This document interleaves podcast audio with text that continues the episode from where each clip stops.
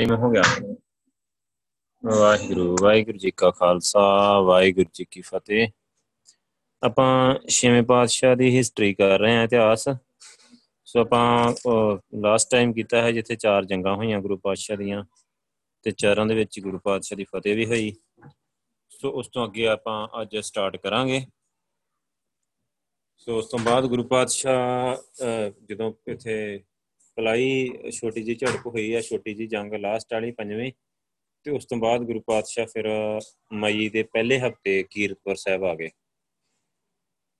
ਤੇ ਗੁਰੂ ਪਾਤਸ਼ਾਹ ਨੇ ਆਪਣੇ ਜਿਹੜੇ ਬਾਕੀ ਸੰਸਾਰਿਕ ਯਾਤਰਾ ਦੇ ਜਿਹੜੇ ਬਾਕੀ 9 ਸਾਲ ਹੀ, ਉਹ ਇੱਥੇ ਹੀ ਰਹੇ ਜ਼ਿਆਦਾਤਰ। ਕੀਰਤਪੁਰ ਜੋ ਪਹਿਲਾਂ ਹੀ ਸਿੱਖੀ ਦੇ ਨਵੇਂ ਪ੍ਰਚਾਰ ਕੇਂਦਰ ਵਜੋਂ ਉਦੋਂ ਵਿਕਸਿਤ ਹੋ ਚੁੱਕਾ ਹੈ, ਸੋ ਗੁਰੂ ਸਾਹਿਬ ਦੇ ਇੱਥੇ ਆਉਣ ਨਾਲ ਹੋਰ ਵਧੇਰੇ ਸਰਗਰਮੀਆਂ ਦਾ ਕੇਂਦਰ ਬਣ ਗਿਆ। ਇੱਥੇ ਕਈ ਪ੍ਰਸਿੱਧ ਵਿਅਕਤੀ ਗੁਰੂ ਪਾਤਸ਼ਾਹ ਦੇ ਦਰਸ਼ਨਾਂ ਲਈ ਆਏ ਹਨ ਖਾਸ ਕਰਕੇ ਪਹਾੜੀ ਰਾਜੇ। ਸਿੱਖ ਸੰਗਤਾਂ ਤੋਂ ਇਲਾਵਾ ਕਈ ਪਹਾੜੀ ਰਾਜੇ ਧਾਰਮਿਕ ਵਿਅਕਤੀ ਵੀ ਗੁਰੂ ਦਰਬਾਰ ਵਿੱਚ ਪਹੁੰਚਣ ਲੱਗੇ ਤੇ ਕਿਉਂਕਿ ਪਹਾੜੀ ਰਾਜਿਆਂ ਨੂੰ ਗੁਰੂ ਪਾਤਸ਼ਾਹ ਨੇ ਰਿਹਾ ਵੀ ਕਰਵਾਇਆ ਹੈ ਉਹਨਾਂ ਦੀ ਸੁਲਾ ਸਫ਼ਾਈ ਵੀ ਕਰਾਈ ਸੀ। ਸੋ ਉਹਨਾਂ ਦੇ ਮਨਾਂ ਵਿੱਚ ਬਹੁਤ ਰਿਸਪੈਕਟ ਸੀ ਗੁਰੂ ਸਾਹਿਬ ਦੇ ਵਾਸਤੇ। ਸੋ ਕੈਲੂਰ ਦਾ ਰਾਜਾ ਹੈ ਤਾਰਾ ਚੰਦ ਉਹਨੇ ਕਾਫੀ ਕੀਮਤੀ ਘੋੜੇ ਤੇ ਹੋਰ ਕੀਮਤੀ ਤੋਹਫੇ ਪੇਸ਼ ਕੀਤੇ।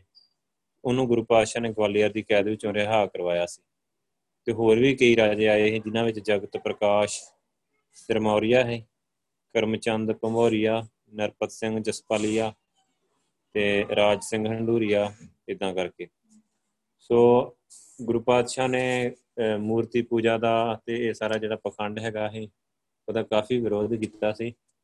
ਸੋ ਉਹਨਾਂ ਦਿਨਾਂ ਵਿੱਚ ਇੱਕ ਆਪਣਾ ਭੈਰੋ ਨਾਂ ਦਾ ਹੈਗਾ ਹੈ ਸਿੱਖ ਹੀ ਉਹਨੇ ਨੈਣਾ ਦੇਵੀ ਦੇ ਮੰਦਿਰ ਵਿੱਚ ਜਾ ਕੇ ਕਹਿੰਦੇ ਕਿ ਦੇਵੀ ਦਾ ਨੱਕ ਤੋੜ ਦਿੱਤਾ ਹੈ ਵੀ ਸਿਰਫ ਇਹੀ ਪ੍ਰੂਫ ਕਰਨ ਵਾਸਤੇ ਕਿ ਦੇਵੀ ਕੁਝ ਨਹੀਂ ਹੈਗੀ, ਇਹ ਨੇਰਾ ਪੱਥਰ ਹੈ, ਤੁਹਾਨੂੰ ਕੁਝ ਨਹੀਂ ਕਰ ਸਕਦੀ, ਨਾ ਇਹ ਇਹ ਆਪਣੀ ਰੱਖਿਆ ਨਹੀਂ ਕਰ ਸਕਦੀ, ਤਾਂ ਮਤਲਬ ਤੁਹਾਡੀ ਰੱਖਿਆ ਕਿਵੇਂ ਕਰੂਗੀ?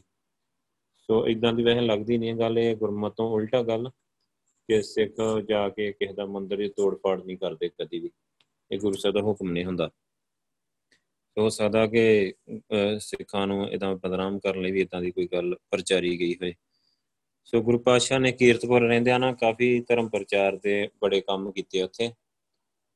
ਸੋ ਉਹਨਾਂ ਨੇ ਦੁਬਾਰਾ ਮਤਲਬ ਇੱਕ ਤਰੀਕੇ ਦੇ ਨਾਲ ਧਰਮ ਪ੍ਰਚਾਰ ਦੀ ਜਿਹੜੀ ਸਾਰੀ ਲਹਿਰ ਸੀ, ਉਹਨੂੰ ਦੁਬਾਰੇ ਜਥੇਬੰਦ ਕੀਤਾ।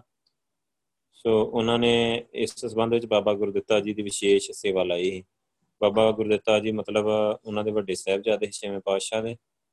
ਉਹਨਾਂ ਨੂੰ ਸਿੱਖੀ ਦੇ ਪ੍ਰਚਾਰ ਤੇ ਲਾਇਆ। ਹੁਣ ਦੇਖੋ, ਇਥੋਂ ਇਹ ਵੀ ਪਤਾ ਲੱਗਦਾ ਆ ਕਿ ਜੇ ਬਾਬਾ ਗੁਰਦਿੱਤਾ ਜੀ ਨੂੰ ਸਿੱਖੀ ਦੇ ਪ੍ਰਚਾਰ ਤੇ ਲਾ ਰਹੇ ਆ ਤੇ ਇਹਦਾ ਮਤਲਬ ਸ੍ਰੀ ਚੰਦ ਨੂੰ ਨਹੀਂ ਸੀ ਉਹਨਾਂ ਨੇ ਸੌਂਪਿਆ ਉਹਨੂੰ।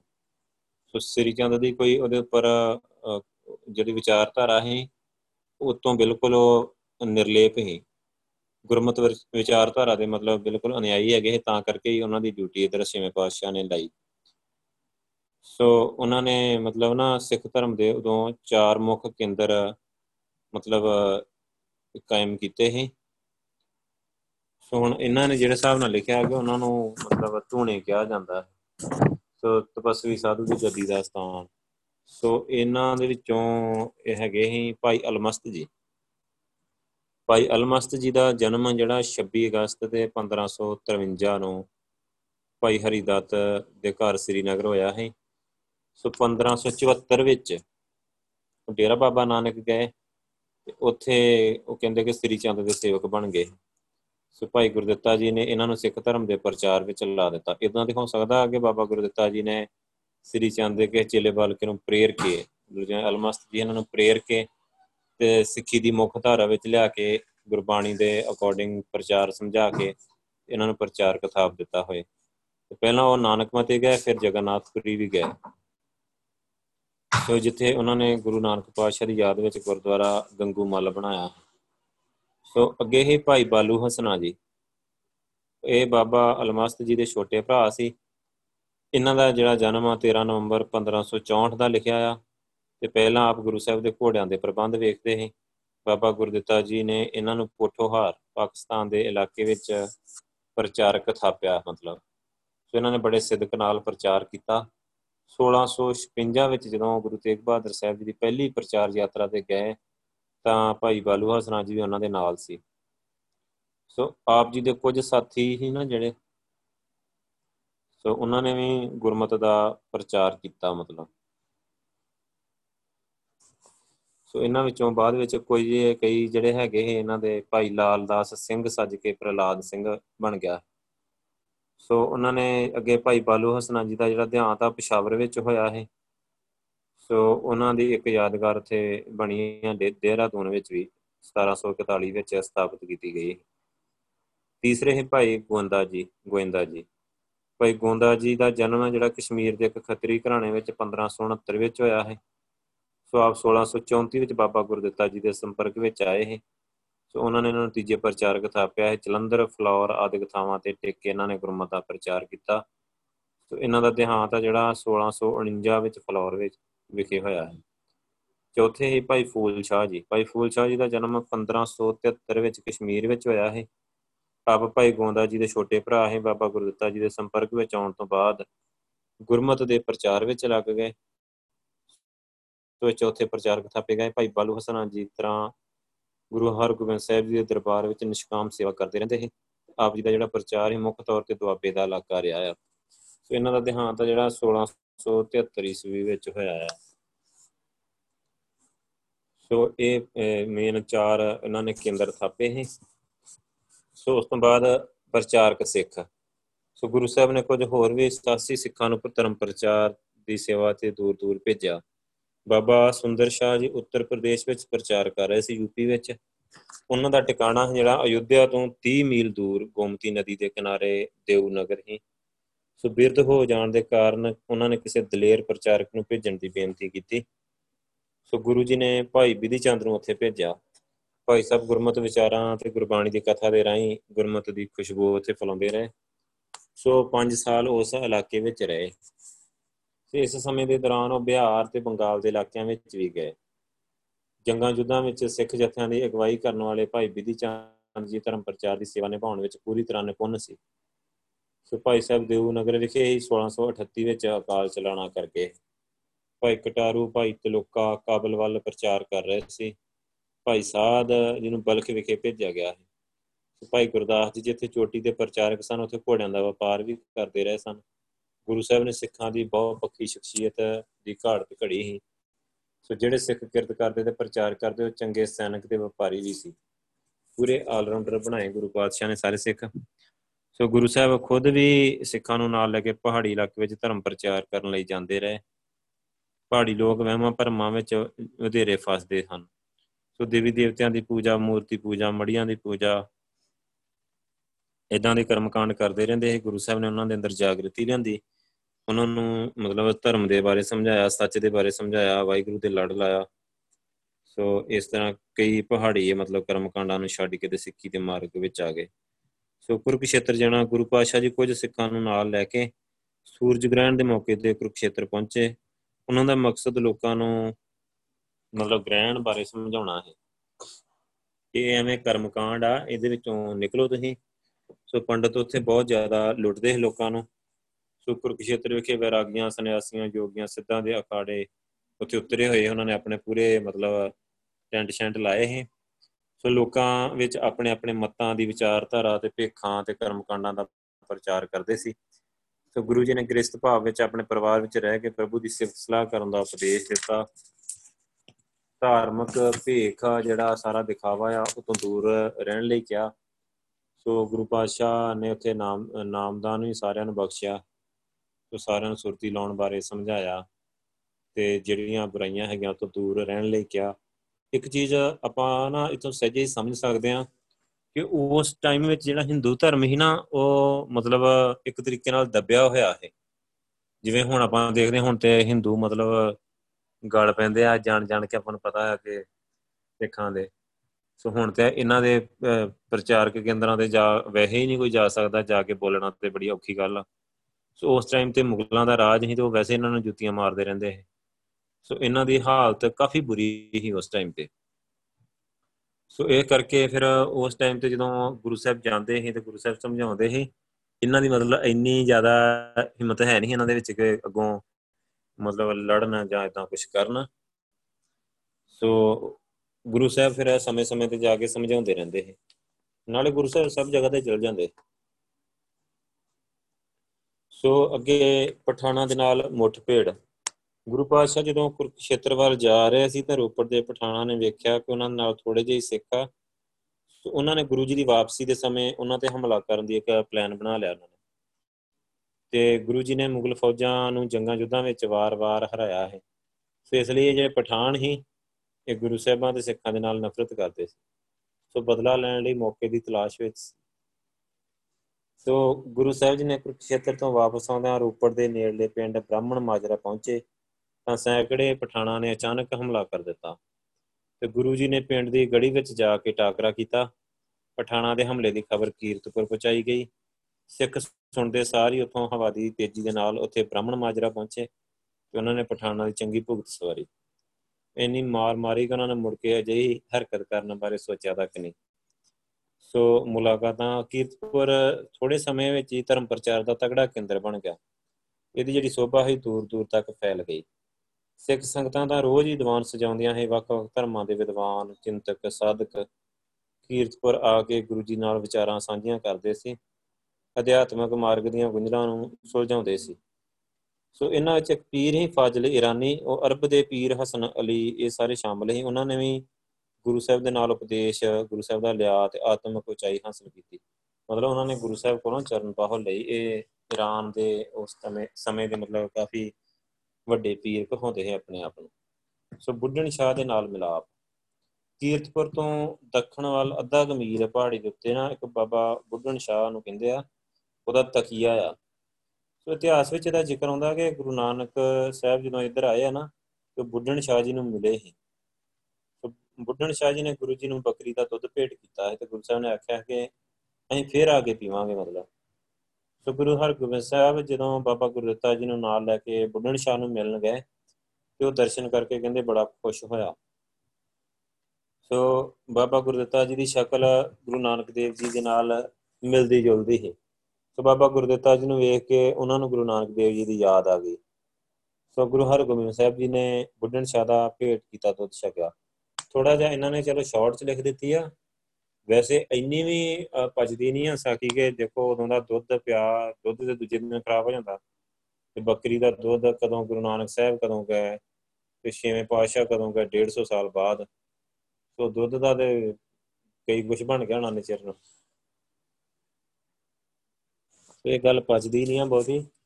ਤੇ ਨਾਲੇ ਨਾ ਥੋੜੀ ਸਟੋਰੀ ਜਿਹੜੀ ਉੱਥੇ ਸੁਣਾਈ ਜਾਂਦੀ ਆ ਕੀਰਤਪੁਰ ਉਹ ਥੋੜੀ ਹੋਰ ਵਧਾ ਚੜਾ ਕੇ ਸੁਣਾਈ ਜਾਂਦੀ ਹੈ। ਕਹਿੰਦੇ ਕਿ ਜਦੋਂ ਬੁੱਢਣ ਸ਼ਾਹ ਕੋਲ ਗੁਰੂ ਨਾਨਕ ਸਾਹਿਬ ਗਏ ਨਾ, ਸੋ ਉਹ ਕਹਿੰਦੇ ਕਿ ਆਪਣੇ ਆਪ 'ਚ ਬੜਾ ਮਤਲਬ ਕਰਾਮਾਤੀ ਫਕੀਰ ਕਹਾਉਂਦਾ ਹੈ ਆਪਣੇ ਆਪ ਨੂੰ।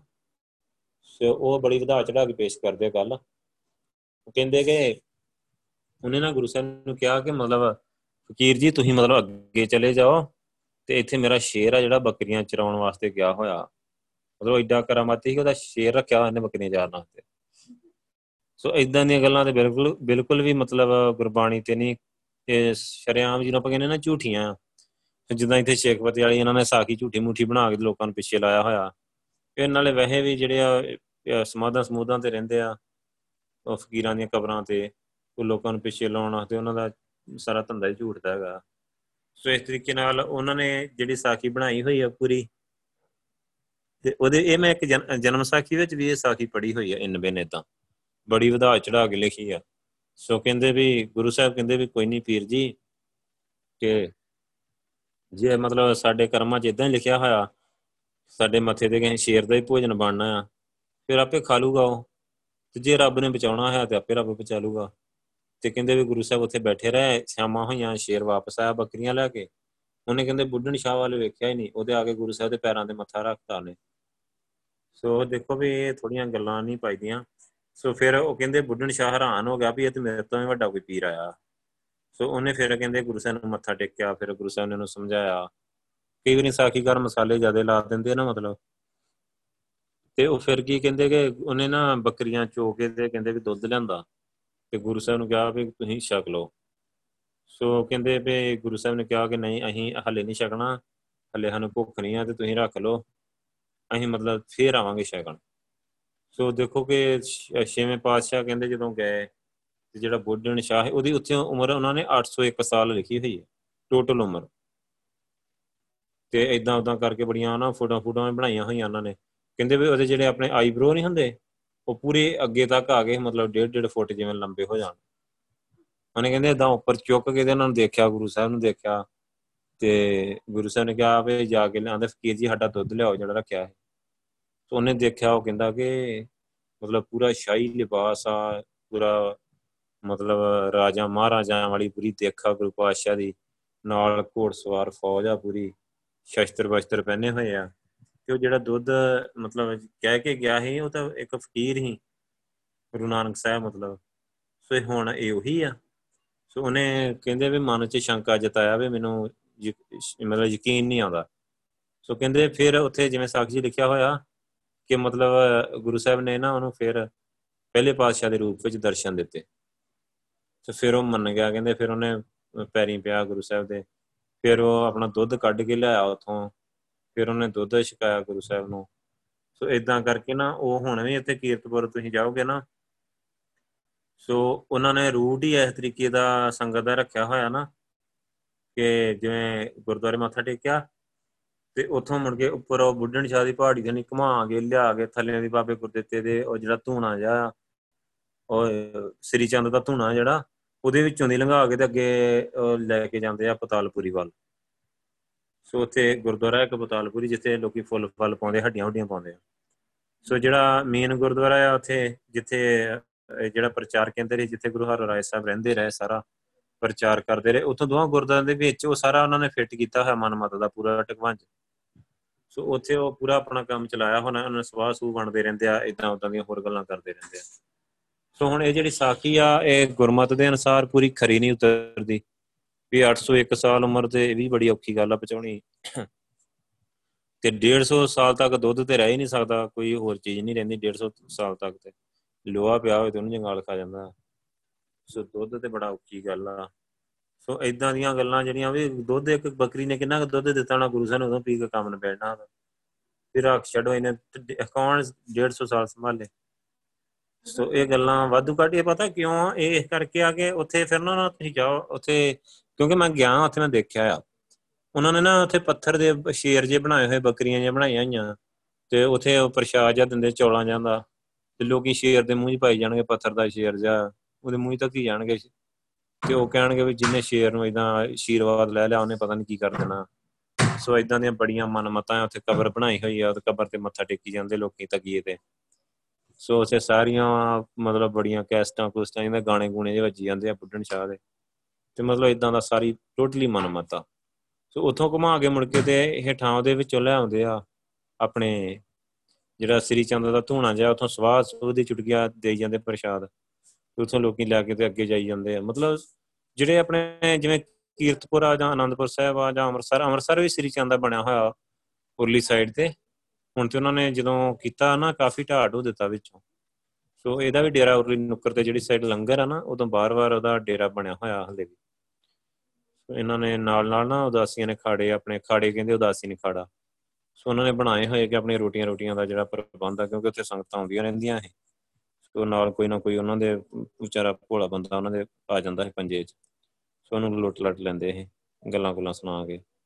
ਸੋ ਇਦਾਂ ਦਾ ਉਹਨਾਂ ਨੇ ਸਾਰਾ ਕੀਤਾ ਹੋਇਆ। ਆਪਾਂ ਇਹੋ ਜਿਹੀਆਂ ਚੀਜ਼ਾਂ ਦਾ ਜਿਹੜਾ ਨਾ ਖਿਆਲ ਰੱਖਣਾ। ਸੋ ਉਸ ਤੋਂ ਬਾਅਦ ਚਲੋ ਜਿਵੇਂ ਵੀ ਉਹਨਾਂ ਦੀ ਭੇਟ ਹੋਈ ਬੁੱਢਣ ਸ਼ਾਹ ਦੇ ਨਾਲ, ਉਹ ਆਪਣਾ ਜਿਵੇਂ ਆਪਾਂ ਸਿੱਧਾ ਦੇਖੀਏ ਤੇ ਕਰਦਾ ਹੋਊਗਾ ਆਪਣਾ, ਉੱਥੇ ਨੇ ਟਕਵਾਂਜ ਵਿੱਢਿਆ ਹੋਣਾ, ਗੁਰੂ ਪਾਤਸ਼ਾਹ ਮਿਲੇ ਤੇ ਸਮਝਾਇਆ ਗੁਰੂ ਸਾਹਿਬ ਨੇ ਇਹਨੂੰ ਤੇ ਚਲੋ ਸਮਝ ਗਿਆ। ਅੱਗੇ ਭਾਈ ਗੁਰਦਾਸ ਜੀ ਦਾ ਦੇਹਾਂਤ। ਕਿ ਭਾਈ ਗੁਰਦਾਸ ਜੀ ਬਹੁਤ ਵੱਡੇ ਵਿਦਵਾਨ ਸੀ। ਸੋ ਬੜੇ ਵੱਡੇ ਵਿਆਖਿਆਕਾਰ ਵੀ ਸੀ, ਲਿਖਾਰੀ ਵੀ ਬਹੁਤ ਵੱਡੇ। ਸੋ ਜੀਵਨ ਦੇ ਅੰਤਲੇ ਸਾਲਾਂ ਵਿੱਚ ਗੋਇੰਦਵਾਲ ਵਿਖੇ ਰਹਿ ਰਹੇ ਸੀ ਭਾਈ ਗੁਰਦਾਸ ਜੀ। ਸੋ ਆਪਣਾ ਅੰਤਮ ਸਮਾਂ ਜਦੋਂ ਉਹਨਾਂ ਦਾ ਨੇੜੇ ਆਇਆ ਜਾਣ ਕੇ ਉਹਨਾਂ ਨੇ ਗੁਰੂ ਸਾਹਿਬ ਨੂੰ ਦਰਸ਼ਨਾਂ ਦੇਣ ਦੀ ਬੇਨਤੀ ਭੇਜੀ। ਸੋ ਗੁਰੂ ਸਾਹਿਬ ਜੀ ਸੁਨੇਹਾ ਮਿਲਦੇ ਸਾਰੇ ਗੋਇੰਦਵਾਲ ਆ ਗਏ। ਭਾਈ ਗੁਰਦਾਸ ਜੀ ਦਰਸ਼ਨ ਕਰਕੇ ਬਹੁਤ ਖੁਸ਼ ਹੋਏ। ਸੋ ਗੁਰੂ ਸਾਹਿਬ ਉਦੋਂ ਗੋਇੰਦਵਾਲ ਵਿਖੇ ਹੀ ਸੀ ਕਿ ਭਾਈ ਗੁਰਦਾਸ ਜੀ 25 ਅਗਸਤ 1636 ਨੂੰ ਅਕਾਲ ਚਲਾਣਾ ਕਰਕੇ ਗੁਰੂ ਜੀ ਨੇ ਉਹਨਾਂ ਦਾ ਸੰਸਕਾਰ ਆਪਣੇ ਹੱਥੀਂ ਕੀਤਾ। ਸੋ ਅੰਤਮ ਅਰਦਾਸ ਤੱਕ ਗੁਰੂ ਸਾਹਿਬ ਉੱਥੇ ਗੋਇੰਦਵਾਲ ਹੀ ਰਹੇ। ਅੱਗੇ ਬਾਬਾ ਗੁਰਦਿੱਤਾ ਜੀ ਅਕਾਲ ਚਲਾਣਾ। ਗੁਰੂ ਹਰਗੋਬਿੰਦ ਸਾਹਿਬ ਜੀ ਜਿਹੜੇ ਵੱਡੇ ਸਾਹਿਬ ਜਿਹਦੇ ਬਾਬਾ ਗੁਰਦਿੱਤਾ ਜੀ ਆਪ ਜੀ ਦੇ ਨਾਲ ਕੀਰਤਪੁਰ ਹੀ ਰਹਿ ਰਹਿੰਦੇ ਸੀ।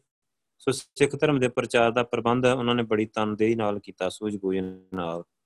ਸੋ ਉਹਨਾਂ ਨੇ ਸੈਂਕੜੇ ਉਦਾਸੀਆਂ ਨੂੰ ਗੁਰਮਤ ਦਾ ਪ੍ਰਚਾਰ ਵਿੱਚ ਲਾਤਾ। ਹੁਣ ਦੇਖੋ, ਉਦਾਸੀਆਂ ਨੂੰ ਉਹ ਇਧਰ ਗੁਰੂ ਸਾਹਿਬ ਦੇ ਪ੍ਰਚਾਰ ਚਲਾਉਂਦੇ ਰਹੇ ਸਿੱਖੀ ਤੇ ਸੋ ਉਹਨਾਂ ਨੇ ਗੁਰੂ ਸਾਹਿਬ ਦਾ ਸੁਨੇਹਾ ਦੂਰ ਦੂਰ ਤੱਕ ਪਹੁੰਚਾ ਦਿੱਤਾ ਹੈ। ਤੇ ਕਹਿੰਦੇ ਆਪ ਅਚਾਨਕ ਇਹ 1638 ਨੂੰ ਅਕਾਲ ਚਲਾਣਾ ਕਰ ਗਏ। ਸੋ ਅੱਗੇ ਹੀ ਧੀਰਮਲ ਦੀ ਈਰਖਾ, ਜਿਹੜਾ ਧੀਰਮਲ ਹੀ ਬਾਬਾ ਬਾਬਾ ਗੁਰਦਿੱਤਾ ਜੀ ਦੇ ਦੋ ਸੁਪੁੱਤਰ ਹੀ ਧੀਰਮਲ ਤੇ ਗੁਰੂ ਹਰ ਰਾਏ ਸਾਹਿਬ। ਉਦੋਂ ਸ੍ਰੀ ਹਰ ਰਾਏ ਹੀ ਸੋ ਬਾਅਦ ਵਿੱਚ ਜਦੋਂ ਮਤਲਬ ਦਾਦਾ ਗੁਰੂ ਹਰਗੋਬਿੰਦ ਸਾਹਿਬ ਜੀ ਕੀਰਤਪੁਰ ਹੀ ਰਹਿ ਰਹੇ ਸੀ ਉਸ ਟਾਈਮ ਤੇ ਤੇ ਧੀਰਮਾਲਾ ਜਿਹੜਾ ਕਰਤਾਰਪੁਰ ਵਿਖੇ ਰਹਿ ਰਿਹਾ ਸੀ। ਸੋ ਆਪਣੇ ਆਪ ਨੂੰ ਗੁਰੂ ਸਥਾਪਿਤ ਕਰਨਾ ਚਾਹੁੰਦਾ ਸੀ ਤੇ ਉਸ ਦੇ ਕੋਲ ਸ੍ਰੀ ਗੁਰੂ ਗ੍ਰੰਥ ਸਾਹਿਬ ਜੀ ਦੀ ਉਹ ਬੀੜ ਹੀ ਜਿਸ ਨੂੰ ਗੁਰੂ ਅਰਜਨ ਦੇਵ ਜੀ ਨੇ ਭਾਈ ਗੁਰਦਾਸ ਜੀ ਤੋਂ ਲਿਖਵਾਇਆ ਹੈ ਸੋ ਉਸ ਬੀੜ ਦੇ ਸਹਾਰੇ ਆਪਣੇ ਆਪ ਨੂੰ ਗੁਰੂ ਬਣਾਉਣ ਦੀ ਸੋਚ ਰਿਹਾ ਹੈ। ਸੋ ਬਾਬਾ ਗੁਰਦਿੱਤਾ ਜੀ ਦੇ ਧਿਆਨ ਦੀ ਖਬਰ ਪਹੁੰਚਾਈ ਗਈ ਕੀਰਤਪੁਰ ਸਾਹਿਬ ਵਿਖੇ ਪੁੱਜਣ ਲਈ ਕਿਹਾ ਗਿਆ। ਉਸ ਨੂੰ ਇਹ ਵੀ ਕਿਹਾ ਗਿਆ ਕਿ ਉਹ ਆਉਂਦਾ ਹੋਇਆ ਗੁਰੂ ਸਾਹਿਬ ਦੀ ਬੀੜ ਨਾਲ ਲੈ ਆਵੇ। ਪਰ ਉਹ ਬੀੜ ਨਹੀਂ ਸੀ ਦੇਣਾ ਚਾਹੁੰਦਾ। ਉਹਨੇ ਕਬਜ਼ਾ ਕੀਤਾ ਹੋਇਆ ਹੈ ਇੱਕ ਤਰ੍ਹਾਂ ਦੇ ਨਾਲ। ਸੋ ਇਸ ਦੇ ਲਈ ਉਹਨੇ ਪਿਤਾ ਦੀ ਅੰਤਮ ਅਰਦਾਸ ਵਿੱਚ ਸ਼ਾਮਲ ਹੋਣ ਵੀ ਨਹੀਂ ਆਇਆ ਉਹ, ਬਾਬਾ ਗੁਰਦਿੱਤਾ ਜੀ ਦੀ। ਸੋ ਬਾਬਾ ਧੀਰਮਲ ਨੇ ਗੁਰਗੱਦੀ ਹਾਸਲ ਕਰਨ ਲਈ ਹੋਰ ਵੀ ਬੜੇ ਹੱਥ ਪੈਰ ਮਾਰੇ, ਸਾਜ਼ਿਸ਼ਾਂ ਵੀ ਰਚੀਆਂ। ਸਰਕਾਰ ਤੱਕ ਵੀ ਪਹੁੰਚ ਕੀਤੀ, ਉਹ ਕੁਝ ਪਾਲਤੂ ਮਸੰਦਾਂ ਨੇ ਵੀ ਉਹਦਾ ਸਾਥ ਦਿੱਤਾ ਮਤਲਬ। ਸੋ, ਪਰ ਉਹ ਗੁਰੂ ਬਣਨ ਵਿੱਚ ਕੀ ਉਹਨੇ ਕਾਮਯਾਬ ਤਾਂ ਹੋ ਨਹੀਂ ਸਕਦਾ। ਸੋ, ਗ੍ਰਿਆਈ ਤਾਂ ਧੁਰੋਂ ਹੀ ਉਹ ਵਾਹਿਗੁਰੂ ਦੀ ਖੇੜ ਆ ਜਿਹੜੀ। ਸੋ ਜਿਹਨੂੰ ਗੁਰੂ ਸਾਹਿਬ ਯੋਗ ਸਮਝਦੇ ਹੀ ਉਹਨੂੰ ਹੀ ਇਹ ਬਖਸ਼ਿਸ਼ ਅੱਗੇ ਮਿਲਦੀ ਹੈ ਸੋ, ਅੱਗੇ ਆ ਮਤਲਬ ਉਸ ਤੋਂ ਬਾਅਦ ਗੁਰੂ ਪ੍ਰੇਮ ਤੇ ਹੁਕਮ ਮੰਨਣ ਦੀਆਂ ਸਾਖੀਆਂ, ਇਹ ਜਿਹੜਾ ਧੀਰ ਮੱਲ ਹੈ ਨਾ ਇਹਨੇ ਛੇ ਮਸੰਦ ਨੂੰ ਨਾਲ ਲੈ ਕੇ ਤੇ ਨੌਵੇਂ ਪਾਤਸ਼ਾਹ ਦੇ ਗੋਲੀ ਵੀ ਚਲਵਾਈ। ਉਹ ਨੌਵੇਂ ਪਾਤਸ਼ਾਹ ਦੇ ਅੱਗੇ ਇਤਿਹਾਸ ਵਿੱਚ ਆ ਜਾਣਾ। ਇਸੇ ਕਰਕੇ ਗੁਰੂ ਪਾਤਸ਼ਾਹ ਨੇ ਮੀਨੇ ਮਸੰਦ, ਰਾਮ ਰਾਈਏ, ਧੀਰ ਮਲੀਏ ਤੇ ਇਹਨਾਂ ਸਾਰਿਆਂ ਦੇ ਨਾਲ ਜਿਹੜਾ ਆਪਣਾ ਨਾ ਬਾਈਕਾਟ ਕੀਤਾ ਹੋਇਆ, ਪ੍ਰਿਥੀ ਚੰਦੀਆਂ ਦੇ ਨਾਲ। ਸੋ ਮੀਨਿਆਂ ਦਾ ਮਤਲਬ ਇਹ ਜਿਹੜੇ ਸ੍ਰੀ ਚੰਦ ਦੇ ਚੱਲੇ ਸੀ ਤੇ ਪ੍ਰਿਥੀ ਚੰਦ ਦੇ ਤੇ ਅੱਗੇ ਰਾਮ ਰਾਈਏ ਜਿਹੜੇ ਰਾਮ ਰਾਏ ਦੇ ਚੇਲੇ ਸੀ ਧੀਰਮਲ ਦੇ ਚੇਲੇ ਸੀ ਜਿਹੜੇ ਸੋ ਮਸੰਦ ਇਹਨਾਂ ਦੇ ਨਾਲ ਬਾਈਕਾਟ ਕਰ ਦਿੱਤਾ ਗੁਰੂ ਪਾਤਸ਼ਾਹ ਨੇ ਜਦੋਂ ਇਹ ਵਿਗੜ ਗਏ ਸਾਰੇ ਜਣ। ਸੋ ਅੱਗੇ ਗੁਰੂ ਪ੍ਰੇਮ ਦੇ ਹੁਕਮ ਮੰਨਣ ਦੀਆਂ ਸਾਖੀਆਂ। ਕਹਿੰਦੇ ਅਕਾਲ ਪੁਰਖ ਦੇ ਨਾਲ ਸਾਂਝ ਪਾਉਣ, ਸੁਰਤੀ ਲਾਉਣ ਦੀ ਜਾਂਚ ਹੈ ਜਿਹੜੀ, ਉਹ ਗੁਰੂ ਸਾਹਿਬ ਦੇ ਕੋਲ ਆ ਕੇ ਹੀ ਆਉਂਦੀ ਆ। ਸੋ ਗੁਰੂ ਸਾਹਿਬ ਦੇ ਨਾਲ ਅਥਾ ਪ੍ਰੇਮ ਤੇ ਆਪਾ ਸਮਰਪਣ ਤੇ ਗੁਰੂ ਦੇ ਹੁਕਮਾਂ ਤੇ ਚੱਲ ਕੇ ਵਾਹਿਗੁਰੂ ਦੇ ਦਰ ਘਰ ਦੀ ਸੋਝੀ ਪੈਂਦੀ ਆ। ਸੋ ਬੜੀਆਂ ਘਟਨਾਵਾਂ ਹਨ। ਗੁਰੂ ਹਰਗੋਬਿੰਦ ਸਾਹਿਬ ਦੇ ਟਾਈਮ ਤੇ ਜਿਹੜੇ ਗੁਰਸਿੱਖਾਂ ਨੇ ਇਦਾਂ ਬਖਸ਼ਿਸ਼ਾਂ ਲਈਆਂ, ਉਹਨਾਂ ਵਿੱਚੋਂ ਹੈਗੇ ਇਹ ਇੱਕ ਭਾਈ ਝੰਡਾ ਜੀ ਹੀ ਭਾਈ ਝੰਡਾ ਜੀ ਜਿਹੜੇ ਬਾਬਾ ਬੁੱਢਾ ਜੀ ਦੇ ਪੜਪੋਤੇ ਹੀ ਮਤਲਬ। ਤੇ ਮਹਾਨ ਕੋਸ਼ ਦੇ ਅਨਸਾਰ ਉਹਨਾਂ ਦਾ ਜਨਮ ਆ ਜਿਹੜਾ 1580 ਵਿੱਚ ਹੋਇਆ। ਸੋ ਭਾਈ ਝੰਡਾ ਜੀ ਗੁਰੂ ਹਰਗੋਬਿੰਦ ਸਾਹਿਬ ਦੀ ਬਹੁਤ ਸੇਵਾ ਕਰਦੇ। ਗੁਰੂ ਹੁਕਮਾਂ ਨੂੰ ਤਨੋਂ ਮਨੋਂ ਕਮਾਉਂਦੇ ਵੀ ਸੀ। ਸੋ ਕਹਿੰਦੇ ਕਿ ਮਤਲਬ ਨਾ ਇੱਕ ਵਾਰੀ ਗੁਰੂ ਜੀ ਕੁਝ ਸਿੱਖਾਂ ਸਮੇਤ ਸੈਰ ਕਰਨ ਲਈ ਗਏ। ਭਾਈ ਝੰਡਾ ਜੀ ਵੀ ਨਾਲ ਹੀ ਸੀ। ਸੋ ਗੁਰੂ ਜੀ ਨੇ ਭਾਈ ਝੰਡਾ ਜੀ ਨੂੰ ਨਾ ਇੱਕ ਜਗ੍ਹਾ ਤੇ ਉੱਥੇ ਖੜਨ ਦਾ ਹੁਕਮ ਕੀਤਾ ਕਿ ਇੱਥੇ ਤੁਸੀਂ ਖੜੋ। ਸੋ ਵਾਪਸੀ ਜਦੋਂ ਗੁਰੂ ਸਾਹਿਬ ਆਏ ਤਾਂ ਦੂਜੇ ਰਾਤ ਨਹੀਂ ਕਿਸੇ ਤਰ੍ਹਾਂ ਮਹਿਲਾਂ ਵਿੱਚ ਪਹੁੰਚ ਗਏ। ਸੋ ਕਹਿੰਦੇ ਭਾਈ ਝੰਡਾ ਜੀ ਤਿੰਨ ਦਿਨ ਉੱਥੇ ਹੀ ਖੜੇ ਰਹੇ, ਉਹ ਵੀ ਭੁੱਖੇ ਭਾਣੇ। ਜਦੋਂ ਗੁਰੂ ਜੀ ਨੂੰ ਪਤਾ ਲੱਗਾ ਕਿ ਭਾਈ ਝੰਡਾ ਜੀ ਕੋਲ ਪਹੁੰਚੇ ਹੋ ਉਹਨਾਂ ਨੇ ਛਾਤੀ ਨਾਲ ਲਾਇਆ ਕਿ ਉਹਨਾਂ ਨੇ ਕਿਹਾ ਕਿ ਭਾਈ ਸਾਹਿਬ, ਤੁਹਾਡੀ ਸੇਵਾ ਜਿਹੜੀ ਥਾਂ ਪਈ ਆ ਤੇ ਤੁਹਾਡੇ ਝੰਡੇ ਸਦਾ ਬੁਲੰਦ ਰਹਿਣਗੇ। ਸੋ ਇਹ ਵੈਸੇ ਗੁਰਬਾਣੀ ਤੇ ਨਹੀਂ ਢੁਕਦੀ ਇਹ ਸਾਖੀ ਹੈ ਜਿਹੜੀ, ਕਿਉਂਕਿ ਬਾਣੀ ਵਿੱਚ ਲਿਖਿਆ ਹੋਇਆ ਇਹ ਕਨੇ ਹੀ ਚਾਕਰੀ ਜਿਤ ਪਾਉ ਖਸਮ ਨਾ ਜਾਏ। ਕਿ ਭਾਈ ਝੰਡਾ ਜੀ ਨੂੰ ਗੁਰੂ ਸਾਹਿਬ ਖੜਨ ਲਈ ਕਿਹਾ ਗਿਆ ਤੇ ਉਹਨਾਂ ਨੂੰ ਪਤਾ ਲੱਗ ਹੀ ਜਾਂਦਾ ਕਿ ਗੁਰੂ ਸਾਹਿਬ ਦੂਜੇ ਰਸਤੇ ਚਲੇ ਗਿਆ। ਸੋ ਜੇ ਗੁਰਬਾਣੀ ਇਹ ਕਹਿੰਦੀ ਹੈ ਕਿ ਜਦੋਂ ਮਤਲਬ ਆਪਾਂ ਨੂੰ ਪਤਾ ਕਿ ਗੁਰੂ ਸਾਹਿਬ ਦੂਸਰੇ ਰਸਤੇ ਚਲੇ ਗਏ ਤੇ ਆਪਾਂ ਉੱਥੋਂ ਜਾ ਸਕਦੇ ਹਾਂ ਗੁਰੂ ਸਾਹਿਬ ਕੋਲ। ਤੇ ਜਾ ਕੇ ਬੇਨਤੀ ਕਰ ਸਕਦੇ ਵੀ ਗੁਰੂ ਪਾਤਸ਼ਾਹ ਜੀ, ਮੈਂ ਤੁਹਾਡੇ ਹੁਕਮ 'ਚ ਖੜਾ ਹਾਂ ਤੇ ਫਿਰ ਤੁਸੀਂ ਉਧਰੋਂ ਆ ਗਏ ਤੇ ਮੈਂ ਆ ਗਿਆ ਵਾਪਸ। ਹੁਣ ਉਹ ਉੱਥੇ ਹੀ ਖੜੇ ਰਹਿਣਾ ਤਿੰਨ ਦਿਨ ਭੁੱਖਣ ਭਾਣੇ। ਸੋ ਇਹ ਗੁਰਬਾਣੀ ਦੇ ਅਨੁਸਾਰ ਪੂਰਾ ਨਹੀਂ ਉਤਰਦੀ, ਨਹੀਂ ਹੈ ਗੱਲ। ਖਰੀ ਨਹੀਂ ਉਤਰਦੀ। ਸੋ ਚਲੋ ਫਿਰ ਵੀ ਉਹ ਕਹਿੰਦੇ ਕਿ ਮਤਲਬ ਜਿਵੇਂ ਫਿਰ ਕਹਿੰਦੇ ਕਿ ਇੱਕ ਹੋਰ ਸਮੇਂ ਭਾਈ ਝੰਡਾ ਜੀ ਨੂੰ ਨਾ ਕੁਝ ਸਿੱਖਾਂ ਨੇ ਕਿਹਾ ਕਿ ਮਤਲਬ ਉਹ ਲੰਗਰ ਵਾਸਤੇ ਲੱਕੜਾਂ ਚੁੱਕ ਕੇ ਲਿਆਉਣ ਤੇ ਸਿੱਖਾਂ ਨੇ ਗੁਰੂ ਜੀ ਦਾ ਸੁਨੇਹਾ ਦੇ ਕੇ ਭਾਈ ਸਾਹਿਬ ਨੂੰ ਆਪ ਵੀ ਸਾਰਾ ਦਿਨ ਲੱਕੜਾਂ ਚੁਣ ਕੇ ਢੇਰੀ ਲਾਉਂਦੇ ਰਹੇ। ਸੋ ਦੂਜੇ ਦਿਨ ਗੰਡਾ ਬਣ ਕੇ ਸਿਰ ਤੇ ਰੱਖ ਕੇ ਲੰਗਰ ਵਿੱਚ ਪਹੁੰਚਾਉਣ ਲੱਗੇ। ਗੁਰੂ ਜੀ ਨੂੰ ਪਤਾ ਲੱਗਿਆ ਤੇ ਉਹਨਾਂ ਪੁੱਛਿਆ ਤਾਂ ਆਖਣ ਲੱਗੇ ਪਾਸ਼ਾ ਤੁਸੀਂ ਸਿੱਖਾਂ ਨੂੰ ਲੱਕੜਾਂ ਲਿਆਉਣ ਦਾ ਹੁਕਮ ਦਿੱਤਾ ਸੀ ਤੇ ਮੈਂ ਵੀ ਸਿੱਖ ਬਣਨ ਦੀ ਕੋਸ਼ਿਸ਼ ਕਰ ਰਿਹਾ ਹਾਂ। ਉਹ ਕਹਿੰਦੇ ਕਿ ਭਾਈ ਝੰਡਾ ਜੀ, ਜਿਹੜੇ 1661 ਵਿੱਚ ਪਰਲੋਕ ਸੁਧਾਰ ਕੇ ਅੱਗੇ ਹੀ ਭਾਈ ਚੂਹੜ ਜੀ। ਫਿਰ ਲਖਨਊ ਦੇ ਰਹਿਣ ਵਾਲੇ ਸੀ ਤੇ ਵਾਹਿਗੁਰੂ ਦੀ ਸਿਫਤ ਸਲਾਹ ਸੰਗਤਾਂ ਦੀ ਸੇਵਾ ਨੂੰ ਇਹਨਾਂ ਨੇ ਆਪਣੇ ਜੀਵਨ ਦਾ ਨਿਸ਼ਾਨਾ ਮਿੱਥ ਲਿਆ ਹੈ ਸੋ ਇਸ ਲਈ ਗੁਰੂ ਸਾਹਿਬ ਦੀ ਫੌਜ ਵਿੱਚ ਆ ਕੇ ਸ਼ਾਮਲ ਹੋ ਗਏ ਤੇ 100 ਸਵਾਰਾਂ ਦੇ ਜਥੇਦਾਰ ਬਣ ਗਏ 100 ਕੋੜ ਸਵਾਰਾਂ ਦੇ। ਸੋ ਲੰਗਰ ਦੇ ਲਈ ਦੀਵਾਰ ਬਣਾਉਣੀ ਸੀ ਤੇ ਗੁਰੂ ਸਾਹਿਬ ਨੇ ਭਾਈ ਚੂੜ ਜੀ ਨੂੰ ਕਿਹਾ ਕਿ ਮਤਲਬ ਸਿੱਖਾਂ ਨੂੰ ਆਖੋ ਕਿ ਪਹਾੜੀਆਂ ਤੋਂ ਮਤਲਬ ਪੱਥਰ ਲੈ ਕੇ ਆਉਣ। ਸੋ ਗੁਰੂ ਜੀ ਦਾ ਹੁਕਮ ਸੁਣ ਕੇ ਆਪ ਵੀ ਪੱਥਰ ਲੈਣ ਚਲੇ ਗਏ, ਪੱਥਰ ਢੋਂਦੇ ਰਹੇ। ਹੱਥਾਂ ਵਿੱਚ ਛਾਲੇ ਪੈ ਗਏ। ਗੁਰੂ ਜੀ ਨੂੰ ਪਤਾ ਲੱਗਾ ਤੇ ਆਪ ਜੀ ਨੇ ਕਿਹਾ ਕਿ ਅਸੀਂ ਤਾਂ ਤੁਹਾਨੂੰ ਕਿਹਾ ਸੀ ਕਿ ਸਿੱਖਾਂ ਨੂੰ ਅੱਗੇ ਮਤਲਬ ਡਿਊਟੀ ਲਾਓ, ਸਿੱਖਾਂ ਦੀ ਪੱਥਰ ਲਿਆਉਣ ਦੀ। ਤਾਂ ਤੁਸੀਂ ਆਪ ਹੀ ਪੱਥਰ ਢੋਣ ਲੱਗ ਗਏ। ਤੁਸੀਂ ਤਾਂ ਜਥੇਦਾਰ ਹੋਗੇ ਤੁਸੀਂ ਇੰਜ ਕਿਉਂ ਕੀਤਾ? ਸੋ ਕਹਿੰਦੇ ਕਿ ਭਾਈ ਸਾਹਿਬ ਨੇ ਜਵਾਬ ਦਿੱਤਾ, ਸੱਚੇ ਪਾਤਸ਼ਾਹ, ਤੁਸੀਂ ਸਿੱਖਾਂ ਦੀ ਸੇਵਾ ਲਈ ਸੀ ਤੇ ਮੈਂ ਵੀ ਆਪ ਜੀ ਦਾ ਸਿੱਖ ਹਾਂ। ਸੋ ਗੁਰੂ ਸਾਹਿਬ ਬਹੁਤ ਪ੍ਰਸੰਨ ਹੋਏ ਤੇ ਉਹਨਾਂ ਨੇ ਭਾਈ ਸਾਹਿਬ ਦੇ ਹੱਥਾਂ ਨੂੰ ਚੁੰਮਦਿਆਂ ਕਿਹਾ ਕਿ ਭਾਈ ਸਾਹਿਬ, ਅਸੀਂ ਤੁਹਾਡੀ ਸੇਵਾ ਤੋਂ ਬਹੁਤ ਪ੍ਰਸੰਨ ਆ ਮਤਲਬ ਤੁਹਾਡੀ ਸੇਵਾ ਬਹੁਤ ਮਹਾਨ ਆ। ਸੋ ਤੁਹਾਡੇ ਵਰਗੇ ਗੁਰਸਿੱਖਾਂ ਦੇ ਉੱਤੇ ਕਹਿੰਦੇ ਸਾਨੂੰ ਮਾਣ ਆ, ਗੁਰੂ ਪਾਤਸ਼ਾਹ ਕਹਿੰਦੇ। ਸੋ ਅੱਗੇ ਹੈ ਖਵਾਜਾ ਰੋਸ਼ਨ। ਸੋ ਕਹਿੰਦੇ ਜਿਹੜਾ ਖਵਾਜਾ ਰੋਸ਼ਨ ਹੀ ਉਹ ਇੱਕ ਦਰਵੇਸ਼ ਨੰਦ ਲਾਲ ਸੋਹਣੇ ਦਾ ਮਰੀਦ ਸੀ ਇਹ ਫਕੀਰ ਦਾ ਅੱਗੇ ਮਰੀਦ ਸੀ। ਸੋ ਗੁਰੂ ਸਾਹਿਬ ਦੀ ਸੋਭਾ ਸੁਣ ਕੇ ਗੁਰੂ ਦਰਬਾਰ ਵਿੱਚ ਆ ਪੁੱਜਾ। ਗੁਰੂ ਸਾਹਿਬ ਦੇ ਦਰਸ਼ਨ ਕੀਤੇ, ਵਿਚਾਰਾਂ ਸੁਣੀਆਂ ਤਾਂ ਗੁਰੂ ਜੋਗਾ ਹੀ ਹੋ ਗਿਆ। ਗੁਰੂ ਸਾਹਿਬ ਦੇ ਪਾਸ ਪੱਕਾ ਹੀ ਟਿਕਾਣਾ ਕਰ ਲਿਆ, ਘੋੜਿਆਂ ਦੀ ਸੇਵਾ ਕਰਨ ਲੱਗ ਪਿਆ। ਨਾਮ ਤੇ ਬਾਣੀ ਦੀ ਰੰਗਣ ਦਿਨੋਂ ਦਿਨ ਚੜਨ ਲੱਗੀ ਸੋ ਗੁਰੂ ਪਾਤਸ਼ਾਹ ਜੀ ਲਈ ਸ਼ਰਧਾ ਵੀ ਬਹੁਤ ਵੱਧ ਗਈ। ਗੁਰੂ ਪਾਤਸ਼ਾਹ ਦੇ ਨਾਲ ਇੰਨਾ ਪਿਆਰ ਵੱਧ ਗਿਆ ਕਿ ਜਿੰਨਾ ਚਿਰ ਗੁਰੂ ਜੀ ਦੇ ਦਰਸ਼ਨ ਨਾ ਕਰ ਲੈਂਦਾ, ਮਨ ਨੂੰ ਚੈਨ ਨਾ ਆਉਂਦੀ ਉਸ ਦਾ ਦਿਲ ਕਰਦਾ ਕਿ ਗੁਰੂ ਜੀ ਉਹਦੀਆਂ ਅੱਖਾਂ ਤੋਂ ਓਲੇ ਨਾ ਹੋਣ। ਸੋ ਇੱਕ ਦਿਨ ਤਾਂ ਕਹਿੰਦੇ ਹੱਦ ਹੋ ਗਈ, ਗੁਰੂ ਸਾਹਿਬ ਘੋੜੇ ਤੇ ਸਵਾਰ ਹੋ ਕੇ ਕਿਧਰੇ ਗਏ ਤਾਂ ਖੜਾ ਹੋ ਕੇ ਉਹਨਾਂ ਨੂੰ ਵੇਖਣ ਲੱਗ ਪਿਆ। ਜਦੋਂ ਲੱਗਾ ਕਿ ਹੁਣ ਗੁਰੂ ਜੀ ਅੱਖਾਂ ਤੋਂ ਓਲੇ ਹੋ ਜਾਣਗੇ ਤੇ ਉਹਨਾਂ ਦੇ ਮਗਰ ਦੌੜ ਪਿਆ। ਥੱਕ ਕੇ ਕਹਿੰਦੇ ਚੂਰ-ਚੂਰ ਹੋ ਗਿਆ ਤੇ ਡਿੱਗ ਪਿਆ। ਤੇ ਗੁਰੂ ਜੀ ਵਾਪਸ ਪਰਤੇ ਤੇ ਖਵਾਜਾ ਰੋਸ਼ਨ ਨੂੰ ਉਠਾਇਆ, ਗਲੇ ਨਾਲ ਲਾਇਆ ਤੇ ਆਖਣ ਲੱਗੇ, ਖਵਾਜਾ ਜੀ, ਤੁਹਾਡੀ ਮਿਹਨਤ ਤੇ ਲਗਨ ਪ੍ਰਵਾਨ ਹੋ ਗਈ ਆ। ਸੋ ਲੋਕੀ ਤੁਹਾਡੇ ਪ੍ਰੇਮ ਤੇ ਸਿੱਧਕ ਦੇ ਸੋਹਲੇ ਗਾਇਆ ਕਰਨਗੇ। ਸੋ ਗੁਰੂ ਜੀ ਨੇ ਉਹਨੂੰ ਦੁਆਬੇ ਵਿੱਚ ਪ੍ਰਚਾਰ ਕਰਨ ਲਈ ਕਿਹਾ। ਉਸਨੇ ਪਿੰਡ-ਪਿੰਡ ਜਾ ਕੇ ਸਿੱਖੀ ਦਾ ਪ੍ਰਚਾਰ ਕੀਤਾ ਤੇ ਉਹਨੇ ਆਪਣਾ ਪਿੰਡ, ਉਹਦਾ ਕੇਂਦਰ ਹੈਗਾ ਹੈ ਮਊ। ਸੋ ਉੱਥੇ ਉਹਦੀ ਕਬਰ ਵੀ ਹੈਗੀ ਹੈ ਕਹਿੰਦੇ। ਸੋ ਅੱਗੇ ਹੀ ਸੈਯਦ ਜਾਨੀ ਸ਼ਾਹ ਸੈਯਦ ਜਾਨੀ ਸ਼ਾਹ ਜਿਹੜਾ ਹਜ਼ਰਤ ਮੁਹੰਮਦ ਸਾਹਿਬ ਹੈ, ਜਿਹੜੀ ਉਹਨਾਂ ਦੀ ਸੰਤਾਨ ਵਿੱਚੋਂ ਹੈ। ਸੋ ਨੇਕ ਦਿਲ ਤੋਂ ਖੁਦਾ ਦੀ ਇਬਾਦਤ ਕਰਨ ਵਾਲਾ ਬੰਦਾ ਹੈ। ਉਹਦੀ ਇੱਕੋ ਇੱਕ ਇੱਛਾ ਹੈ ਕਿ ਕਿਸੇ ਵੀ ਤਰ੍ਹਾਂ ਉਹਨੂੰ ਵਾਹਿਗੁਰੂ ਦੇ ਦੀਦਾਰ ਹੋ ਜਾਣ, ਦਰਸ਼ਨ ਹੋ ਜਾਣ। ਇਸ ਲਈ ਉਹ ਕਈ ਸੂਫੀ ਸੰਤਾਂ ਤੇ ਹਿੰਦੂ ਸਾਧਕਾਂ ਦੀ ਸੰਗਤ ਵੀ ਕਰ ਚੁੱਕਾ ਸੀ, ਪਰ ਉਹਨੂੰ ਆਤਮਿਕ ਸ਼ਾਂਤੀ ਨਹੀਂ ਸੀ ਮਿਲੀ। ਸੋ ਉਸਨੇ ਆਪਣੀ ਭਟਕਣਾ ਦੀ ਗੱਲ ਆ ਨਾ ਜਿਹੜੀ ਇੱਕ ਹੋਰ ਜੁਗਿਆਸੂ ਨਾਲ ਕੀਤੀ ਜਿਸ ਨੇ ਖਵਾਜਾ ਰੋਸ਼ਨ ਦੀ ਦੱਸ ਪਾਈ। ਸੋ ਖਵਾਜਾ ਰੋਸ਼ਨ ਨੇ ਕਿਹਾ ਕਿ ਅਜੇ ਤੱਕ ਜਾਨੀ ਸ਼ਾ ਨੂੰ ਜਾਨੀ ਨਹੀਂ ਮਿਲਿਆ। ਮਤਲਬ ਪਿਆਰਾ ਅੱਲਾ ਨਹੀਂ ਮਿਲਿਆ ਹੱਲੇ। ਸੋ ਕੇਵਲ ਗੁਰੂ ਹਰਗੋਬਿੰਦ ਸਾਹਿਬ ਪਾਸੋਂ ਹੀ ਉਹ ਮਿਲੂਗਾ। ਸੋ ਖਵਾਜਾ ਰੋਸ਼ਨ ਨੇ ਗੁਰੂ ਜੀ ਦੇ ਨਾਲ ਸੰਬੰਧਿਤ ਕਈ ਵਾਰਤਾਵਾਂ ਦਾ ਜ਼ਿਕਰ ਕੀਤਾ, ਜਿਸ ਦਾ ਜਾਨੀ ਸ਼ਾਹ ਦੇ ਮਨ ਤੇ ਬਹੁਤ ਡੂੰਘਾ ਪ੍ਰਭਾਵ ਪਿਆ ਤੇ ਉਹ ਗੁਰੂ ਪਾਤਸ਼ਾਹ ਦੇ ਟਿਕਾਣੇ ਵੱਲ ਆਇਆ। ਤੇ ਇਹੀ ਆਖੀ ਜਾਵੇ ਕਿ ਜਾਨੀ ਕੋ ਜਾਨੀ ਮਿਲਾ ਦੋ।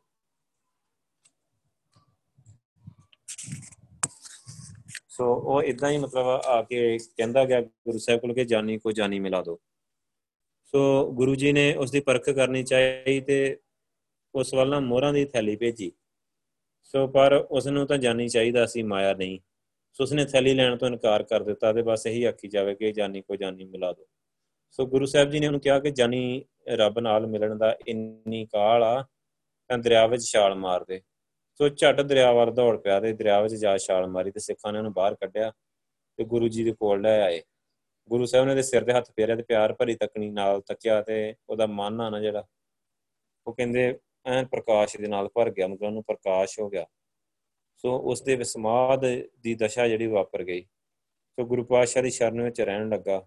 ਗੁਰੂ ਜੀ ਨੇ ਉਹਨੂੰ ਧਰਮ ਦਾ ਪ੍ਰਚਾਰ ਕਾਰਜਾਂ ਵਿੱਚ ਲਾ ਦਿੱਤਾ, ਮਤਲਬ ਅੱਗੇ ਉਹਨੂੰ ਪ੍ਰਚਾਰ ਖਿਤਾਬ ਦਿੱਤਾ। ਦੇਖੋ, ਮਤਲਬ ਕਿੰਨੀ ਵੱਡੀਆਂ ਗੱਲਾਂ ਹੈਗੇ ਹਜ਼ਰਤ ਮੁਹੰਮਦ ਸਾਹਿਬ ਦੀ ਸੰਤਾਨ ਦੇ ਵਿੱਚੋਂ। ਸੋ ਆਇਆ ਬੰਦਾ ਤੇ ਉਹਨੂੰ ਗੁਰੂ ਸਾਹਿਬ ਦੇ ਆ ਗਏ ਨੇ ਬਖਸ਼ਿਸ਼ ਲਈ ਗੁਰੂ ਸਾਹਿਬ ਕੋਲੋਂ ਤੇ ਗੁਰੂ ਸਾਹਿਬ ਨੇ ਉਹਨੂੰ ਪ੍ਰਕਾਸ਼ ਕਰ ਦਿੱਤਾ, ਰੱਬ ਨਾਲ ਮਿਲਾ ਦਿੱਤਾ। ਸੋ ਸਾਡੇ ਇਤਿਹਾਸ ਵਿੱਚ ਬੜੀਆਂ ਵੱਡੀਆਂ ਵੱਡੀਆਂ ਗੱਲਾਂ ਜਿਹੜੀਆਂ ਆਪਾਂ ਅੱਜ ਕੀਤੀਆਂ ਆ, ਕਿੱਥੋਂ ਕਿੱਥੋਂ ਮਤਲਬ ਕਿੰਨੇ ਮੁਸਲਮਾਨਾਂ ਦੇ ਨਾਮ ਆ ਰਹੇ ਕਿ ਸਾਰੇ ਗੁਰੂ ਸਾਹਿਬ ਦੇ ਅਨੰਨ ਸਿੱਖ ਹੀ ਮਤਲਬ, ਇਹਨਾਂ ਦੀ ਗਾਂ ਅੱਗੇ ਆਉਣ ਵਾਲੀ ਲਾਦ ਪੂਰੀ ਸਿੱਖੀ, ਮਤਲਬ ਕਿਉਂਕਿ ਗੁਰੂ ਨਾਨਕ ਸਾਹਿਬ ਤੋਂ ਪਹਿਲਾਂ ਤੇ ਸਿੱਖ ਹੈ ਹੀ ਨਹੀਂ, ਜਾਂ ਹਿੰਦੂ ਹੈ ਜਾਂ ਮੁਸਲਮਾਨ ਹੈ। ਸੋ ਜਿਹੜੇ ਜਿਹੜੇ ਲੋਕ ਗੁਰੂ ਸਾਹਿਬ ਦੀ ਸਿੱਖਿਆ ਨਾਲ ਜੁੜ ਗਏ, ਚਰਨ ਪਾਹ ਲੈ ਲਈ, ਉਹੀ ਸਿੱਖ ਕਹਾਏ ਆ। ਉਹਨਾਂ ਦੀ ਗਿਣਤੀ ਅਗੇ ਕਰੋੜਾਂ ਵਿੱਚ ਚਲੀ ਗਈ। ਮਤਲਬ ਇੱਕ ਕਰੋੜਾਂ ਬੰਦੇ ਗੁਰੂ ਸਾਹਿਬ ਨੇ ਇਧਰੋਂ ਜੋੜ ਦਿੱਤੇ ਜਿਹੜੇ ਸੱਚ ਦੇ ਨਾਲ।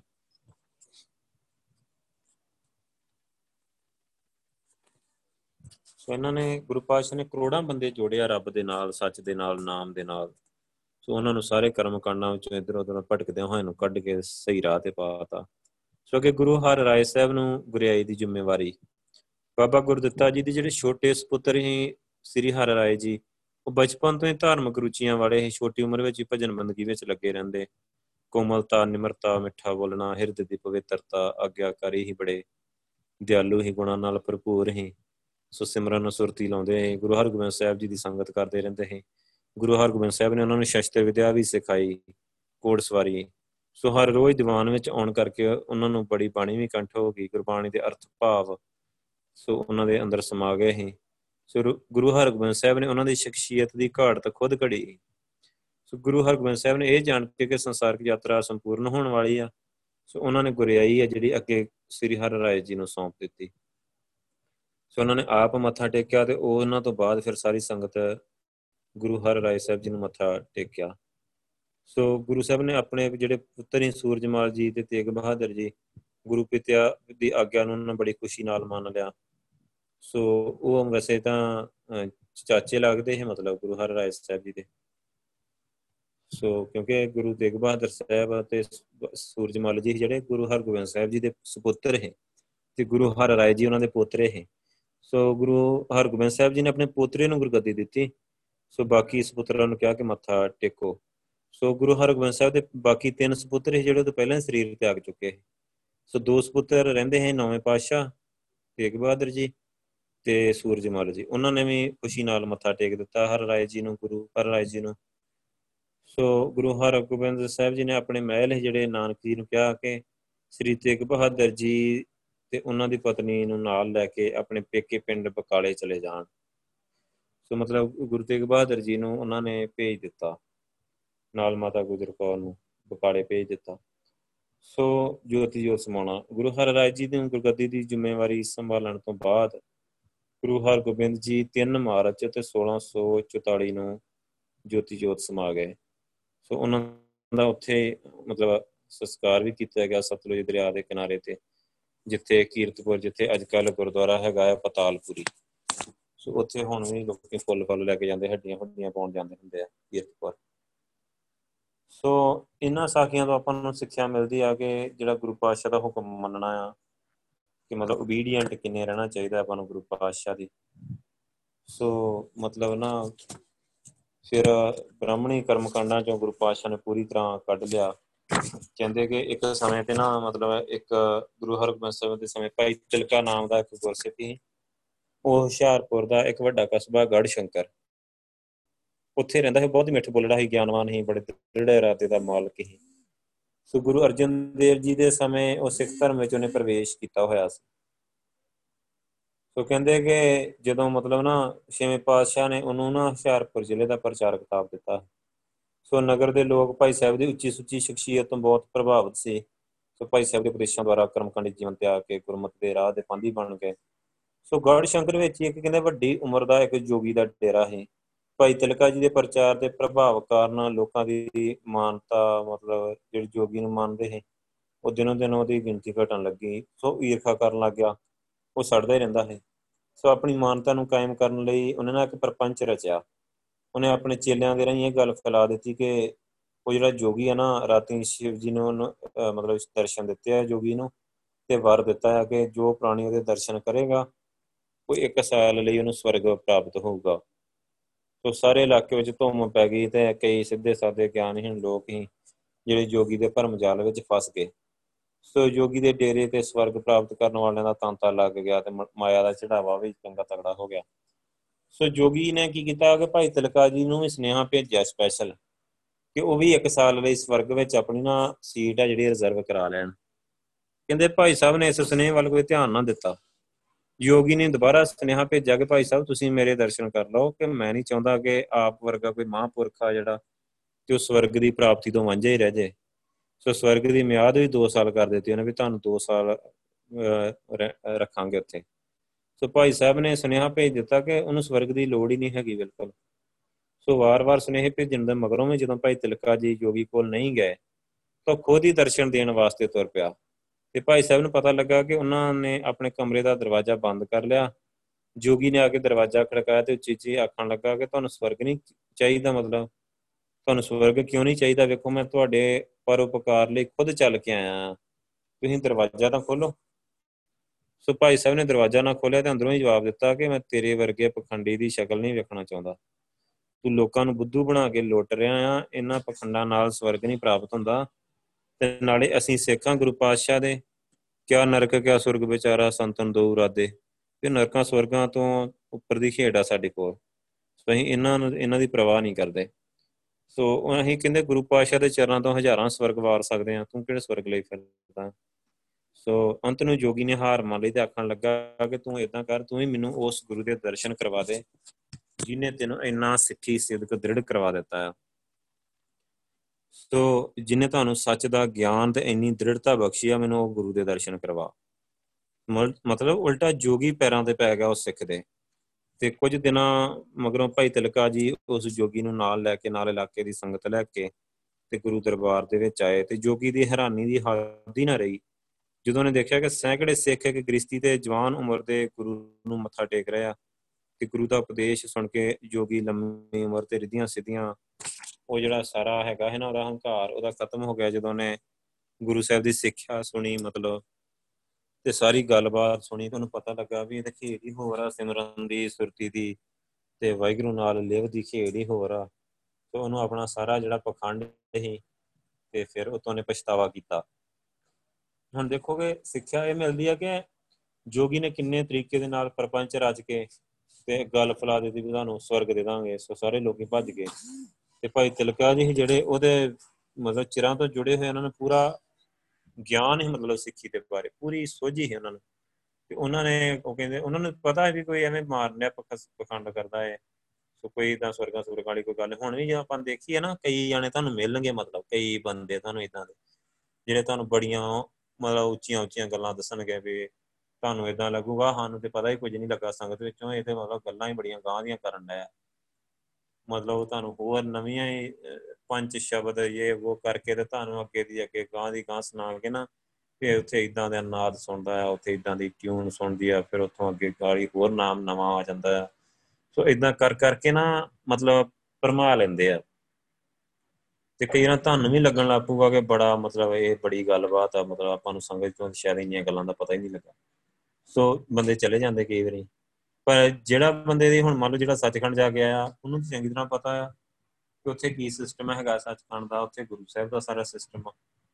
ਤੇ ਉੱਥੇ ਜਿਹੜਾ ਗੁਰੂ ਸਾਹਿਬ ਦੇ ਚਰਨੀ ਲੱਗਾ, ਉਹੀ ਬੰਦਾ ਪਹੁੰਚ ਸਕਦਾ ਹੈ। ਦੂਜਾ, ਬਾਕੀ ਸਭ ਉੱਥੇ ਕਿਤੇ ਨੇੜੇ ਤੇੜੇ ਵੀ ਨਹੀਂ ਹੈਗੇ।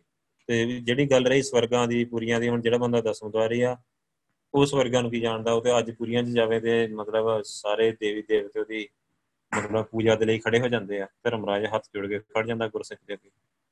ਸੋ ਉਹ ਇਹੋ ਜਿਹੀਆਂ ਕਦੀ ਗੱਲਾਂ ਵਿੱਚ ਨਹੀਂ ਫਸਦਾ ਕਦੀ ਜੇ ਮੰਨ ਲਓ ਤੁਸੀਂ ਇੱਕ ਵਾਰੀ ਸੱਚਖੰਡ ਜਾਓਗੇ ਨਾ, ਤੇ ਤੁਸੀਂ ਦੇਖੋਗੇ ਪੂਰਾ ਅਗਲਾ ਨਜ਼ਾਰਾ ਦੇਖਾਓ, ਪੂਰੀਆਂ ਦੇਖਾਓ, ਨਰਕਾਂ ਦੇਖਾਓ, ਤੇ ਤੁਹਾਡੇ ਹਮੇਸ਼ਾ ਦੇ ਲਈ ਸਾਰੇ ਸ਼ੰਕੇ ਖਤਮ ਹੋ ਜਾਣਗੇ, ਹਮੇਸ਼ਾ ਦੇ ਲਈ। ਤੈਨੂੰ ਪਤਾ ਲੱਗ ਜੂ ਵੀ ਇੱਕੋ ਹੀ ਗੁਰੂ ਆ, ਇੱਕ ਹੀ ਰੱਬ ਆ, ਇੱਕ ਹੀ ਅਸੂਲ ਆ, ਇੱਕ ਹੀ ਸੱਚਖੰਡ ਆ, ਤੇ ਤਰਨ ਦਾ ਤਰੀਕਾ ਵੀ ਇੱਕ ਹੀ ਆ।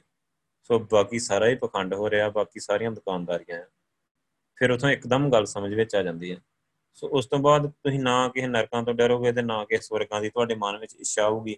ਸੋ ਜਿਹੜੀ ਭਗਤ ਕਬੀਰ ਜੀ ਦੀ ਇਹ ਤੋਕ ਆਉਂਦੀ ਹੈ ਨਾ, ਕਿਆ ਨਰਕ, ਕਿਆ ਸੁਰਗ ਵਿਚਾਰਾ ਸੰਤਨ ਦੋ ਰਾਦੇ ਤੁਸੀਂ ਇਹਨਾਂ ਦੋਵਾਂ ਨੂੰ ਰੱਦ ਕਰ ਦੋਗੇ ਮਤਲਬ ਤੁਹਾਡੇ ਮਤਲਬ ਦੀ ਗੱਲ ਨਹੀਂ ਆ। ਸਾਡਾ ਜਿਹੜਾ ਸੰਪਰਕ ਆ ਰਿਸ਼ਤਾ ਆ, ਉਹ ਹੈਗਾ ਸੱਚਖੰਡ ਦੇ ਨਾਲ। ਸੋ ਨਰਕਾਂ, ਸਵਰਗਾਂ ਨਾਲ ਨਹੀਂ ਆ, ਇਹਨਾਂ ਨੂੰ ਬੰਦਾ ਰੱਦ ਕਰਦਾ ਹੈ। ਹੁਣ ਆਪਾਂ ਦੇਖਦੇ ਆ ਇਸੇ ਚੀਜ਼ ਨੂੰ, ਮਤਲਬ ਇਸੇ ਤੁਕ ਨੂੰ ਜਿਵੇਂ ਵਿਦਵਾਨ ਲੋਕ ਆ, ਉਹ ਇਹ ਕਹਿ ਕੇ ਮਤਲਬ ਉਹਨੂੰ ਫਿਨਿਸ਼ ਕਰ ਦਿੰਦੇ ਆ ਕਿ ਮਤਲਬ ਗੁਰੂ ਸਾਹਿਬ ਕਹਿੰਦੇ ਵੀ ਕਿ ਨਰਕਾਂ ਸੁਰਗਾਂ ਹੈ ਹੀ ਨਹੀਂ ਆ, ਭਗਤ ਕਬੀਰ ਜੀ ਕਹਿ ਰਿਹਾ ਵੀ ਨਰਕਾਂ ਸੁਰਗਾਂ ਹੈਗੀਆਂ ਹੀ ਨਹੀਂ ਆ, ਤੇ ਮੈਂ ਇਹਨਾਂ ਨੂੰ ਰੱਦ ਕਰਦਾ, ਮਤਲਬ ਕੋਈ ਨਰਕਾਂ ਨਹੀਂ ਹੁੰਦੀਆਂ, ਕੋਈ ਧਰਮਰਾਜ ਨਹੀਂ ਹੁੰਦਾ। ਹੁਣ ਭਗਤ ਕਬੀਰ ਜੀ ਦੇ ਤੁਸੀਂ ਬਾਕੀ ਸ਼ਬਦ ਪੜੋਗੇ ਅਮਲ ਸਿਰਾਨੋ ਲਿਖਾ ਦੇਣਾ, ਆਏ ਕਠਨ ਦੂਤ ਜਮ ਲੈਣਾ ਕਿਆ ਤੇ ਖਟਿਆ ਕਹਾਂ ਗਵਾਇਆ, ਚਲੋ ਚਲੋ ਦੀਵਾਨ ਸਿਤਾਬ ਦੀਵਾਨ ਬੁਲਾਇਆ ਸੋ ਹਰ ਫਰਮਾਨ ਦਰਗੇ ਕਾ ਆਇਆ। ਸੋ ਉਹਦੇ ਵਿੱਚ ਭਗਤ ਕਬੀਰ ਜੀ ਗੱਲ ਕਰ ਰਿਹਾ ਪੂਰੀ ਨਰਕਾਂ ਦਾ ਉਹਨਾਂ ਪੂਰਾ ਹਾਲ ਦੱਸਿਆ ਕਿ ਜਦੋਂ ਤੁਹਾਡੇ ਸਿਰ ਤੇ ਲੇਖਾ ਜੋਖਾ ਖੜਾ ਆ, ਧਰਮਰਾਜ ਨੇ ਕਰਨਾ ਆ ਉਹਨੇ ਆਵਾਜ਼ ਮਾਰਨੀ ਆ ਇੱਕ ਦਿਨ, ਤੇ ਤੁਸੀਂ ਦੇਖਣਾ ਤਾਂ ਠਾਂ। ਤੁਸੀਂ ਇੱਥੇ ਹੁਣ ਪੈਸਾ ਕਮਾਉਣ ਤੇ ਲੱਗੇ ਹੋਏ ਆ, ਤੁਸੀਂ ਉਹਨਾਂ ਨੂੰ ਲੋਕਾਂ ਨੂੰ ਕਹਿਣਾ ਵੀ ਹੈ ਕਿ ਮਤਲਬ ਮੈਂ ਤੈਨੂੰ ਕੁਛ ਕਿਛ ਵੀ ਖਰਚ ਤੁਮਾਰਾ ਸਾਰੂ। ਸਵੇਰ ਨਮਾਜ਼ ਸਰਾਏ ਗੁਜ਼ਾਰੂੰਗੀ ਤੁਹਾਡੇ ਨਾਲ ਜਾ ਕੇ ਆਪਾਂ ਸਵੇਰ ਦੀ ਨਮਾਜ਼ ਆਪਾਂ ਰਾਤ ਹੀ ਪੜਾਂਗੇ ਤੇ ਮੈਨੂੰ ਇੱਕ ਰਾਤ ਦੇ ਦਿਓ। ਤੇ ਲਿਉ ਨਵੇਰ ਅੱਜ ਕੀ ਰਾਤੀ ਮੈਂ ਰਾਤ ਰਾਤ ਹਿਸਾਬ ਕਿਤਾਬ ਨਵੇੜਦਾ ਪਰ ਕਹਿੰਦੇ ਉਹਨਾਂ ਨੇ ਮੰਨਣਾ ਨਹੀਂ ਆ।